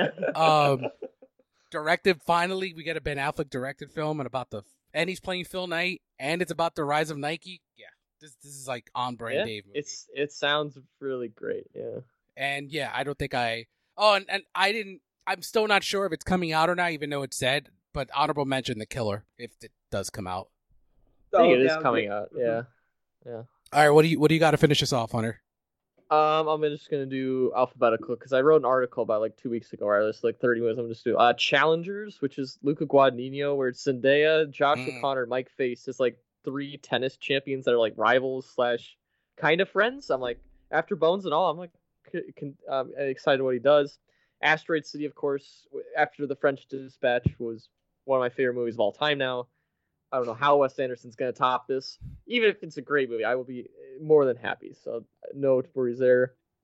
Uh, Disappointment Boulevard slash Beau is Afraid, the Ari Aster movie. So love that one. Ferrari with Adam Driver's Ferrari with Michael Mm, Mann mm. directing that one. Very excited for that. Oh one. yes, Ferrari. Surprised that was on your list, Dave. Oh. Yeah, I know all the Michael Mann love here. Uh, obviously, Kills of the Flower Moon, Maestro, Bradley Cooper, May December, which is Todd Haynes with Julianne Moore and Natalie Portman, which sounds great. Uh, Mission Impossible Seven. Ah yes, yes. Uh, yeah. Uh, probably my most anticipated actually is Napoleon with Ah, Ridley Scott. Mm, Yeah. Yeah, that sounds. Uh, it's right up my alley. Where it's like it's a Oh, big yeah. Ridley Scott historical adaptation with Ridley with Joaquin Phoenix as Napoleon. I'm like, hell yeah! That Ridley Scott so finally got me back with the last duel, and I think he's gonna lose. I- it. especially after that. No, I, well, he could. And then Vanessa Kirby is like uh, Josephine uh, is Bonaparte, which is like great casting. I love it. Next Goal Wins, the first movie of TIFF 2023 we know of because it got moved. Uh, Poor Things by Yorgos Lanthimos. Oh I- yes, Emma Stone. I'm always always ready for Yorgos Lanthimos. I always love, love his all his movies. Uh, the Bike Riders, Jeff Nichols with Austin Butler, Tom Hardy, Norman Reedus, Michael Shannon, Jodie Comer. Like as a motorcycle gang, I'm like, hell yeah, that sounds so interesting. Uh, let's see. If it ever ever comes out, it probably will never. The Way of the Wind, Terrence Malick t- talking about Mm. Jesus Christ. I mean, Terrence Malick is already religious as hell with all those movies. Now let's just go straight to the source. Let's see what he does. Even though that movie was shot in 2018 and still has not come out yet, and nobody thinks it's coming out soon. So like that might be that. It's been on my list since 2020. Most anticipated movie. I've had it three straight years on my most anticipated list, and I'll probably have it till like 2028. And last one, The Zone of Interest, which is Jonathan Glazer did Under the Skin. He's doing a movie about a concentration camp. And I'm just very interested in what it's doing. It's about a Nazi officer becomes enamored with the wife of the concentration camp commander. Sounds weird as hell. Like, let's do a concentration camp movie, but let's focus on the Nazis, you know? So I'm just interested in what he has because Under the Skin is such a weird and fascinating movie. I and do... this is the first movie in 10 years since that. So I'm like, I'm interested in what because obviously he's not doing something straightforward. So I'm like, I just wonder. It's like, hmm, I wonder what this is. Yeah, I, I like Under the Skin a lot, but yeah. but yeah, that wraps up this week's episode. This is a great first episode for us guys. Nice two hours and forty minutes, just the way Hunter likes hey. it. hey, Babylon, like half Batman, yeah, say. It's There's been a theme going on. We want to fit in with these great movies. Seriously, it's been a great year, so I'm looking forward to what comes in 2023. Uh, this month we have some fun stuff going on. Jack gets his wish, or we're gonna do our top 10 needle drops in films. Mm. Uh, number one should be easy, but I don't know how many Goodfellas needle drops can we can we do on a list. That's true. Are we, are we, gonna do one per movie? That, I think we need to do one per movie because because you can't use too many Goodfellas ones. Um, yeah, yeah Goodfellas. I, could, I could make a respective list for Goodfellas and Boogie Nights just yep. entirely. Yeah. then we're gonna have our Oscar nomination podcast. We're gonna look at the Globes, and then our uh, Hunter and I are gonna break down Sundance. So it should be a fun month ahead. But until then, Hunter, do you want to plug? Yeah, you can find me on my website, thecinemadispatch.com. That's the brand for everything Instagram, Twitter, uh, League of Cinephiles whenever we play. Duels champions, Dave and I. I don't. I think we're on a break now with our belts, so you know, it's nice to be having both belts with me until until otherwise changed. So yeah, and now I can plug Real Talk here because I'm here for uh, the foreseeable future until yes. uh, I might say something bad one week, you know, like a horror, bad horror take or something, and I might get suspension or something. We'll we'll, que- we'll question you when you do that, but I think you'll be you're good because you'll you'll well, just avoid horror movies. there's a reason I'm not on Chop Talk though. You there's a reason you guys do that. I'm like, I'm just gonna go over here. And yeah. Jack. Uh, yeah, you can also find me on the League of Cinephiles as well, hosting matches. Uh, we've got mm. some new, we got some good stuff coming up here at the beginning of the year. Uh, as always, you can find me on Chop Talk as along with Dave and our good buddy Kurt. And you can also find all of us on the Critic Circle on Instagram. Mm. And you can also check Jeez. out my own Letterboxd if you want. Yep. I like how I didn't even plug that, and I will do the whole thing for it. Yes, our, but speaking of best 2022, our, our the ballots will be sent out eventually for that one. So I'm making sure to remind people watch these movies, watch these movies. So because I'd like to get them in. I'm I'm going on full FYC mode right now for some people. and you can find you can find me as always at realtalking.com. You can find my work uh, on Rotten Tomatoes as well, and part of the LOC and Critic Circle a whole bunch of locations. Uh, you'll always see us plugging this stuff. But until next time, you'll always know that Hunter, Jack, and I will bring a cinematic decadence to your lives. See you at the movies, kids.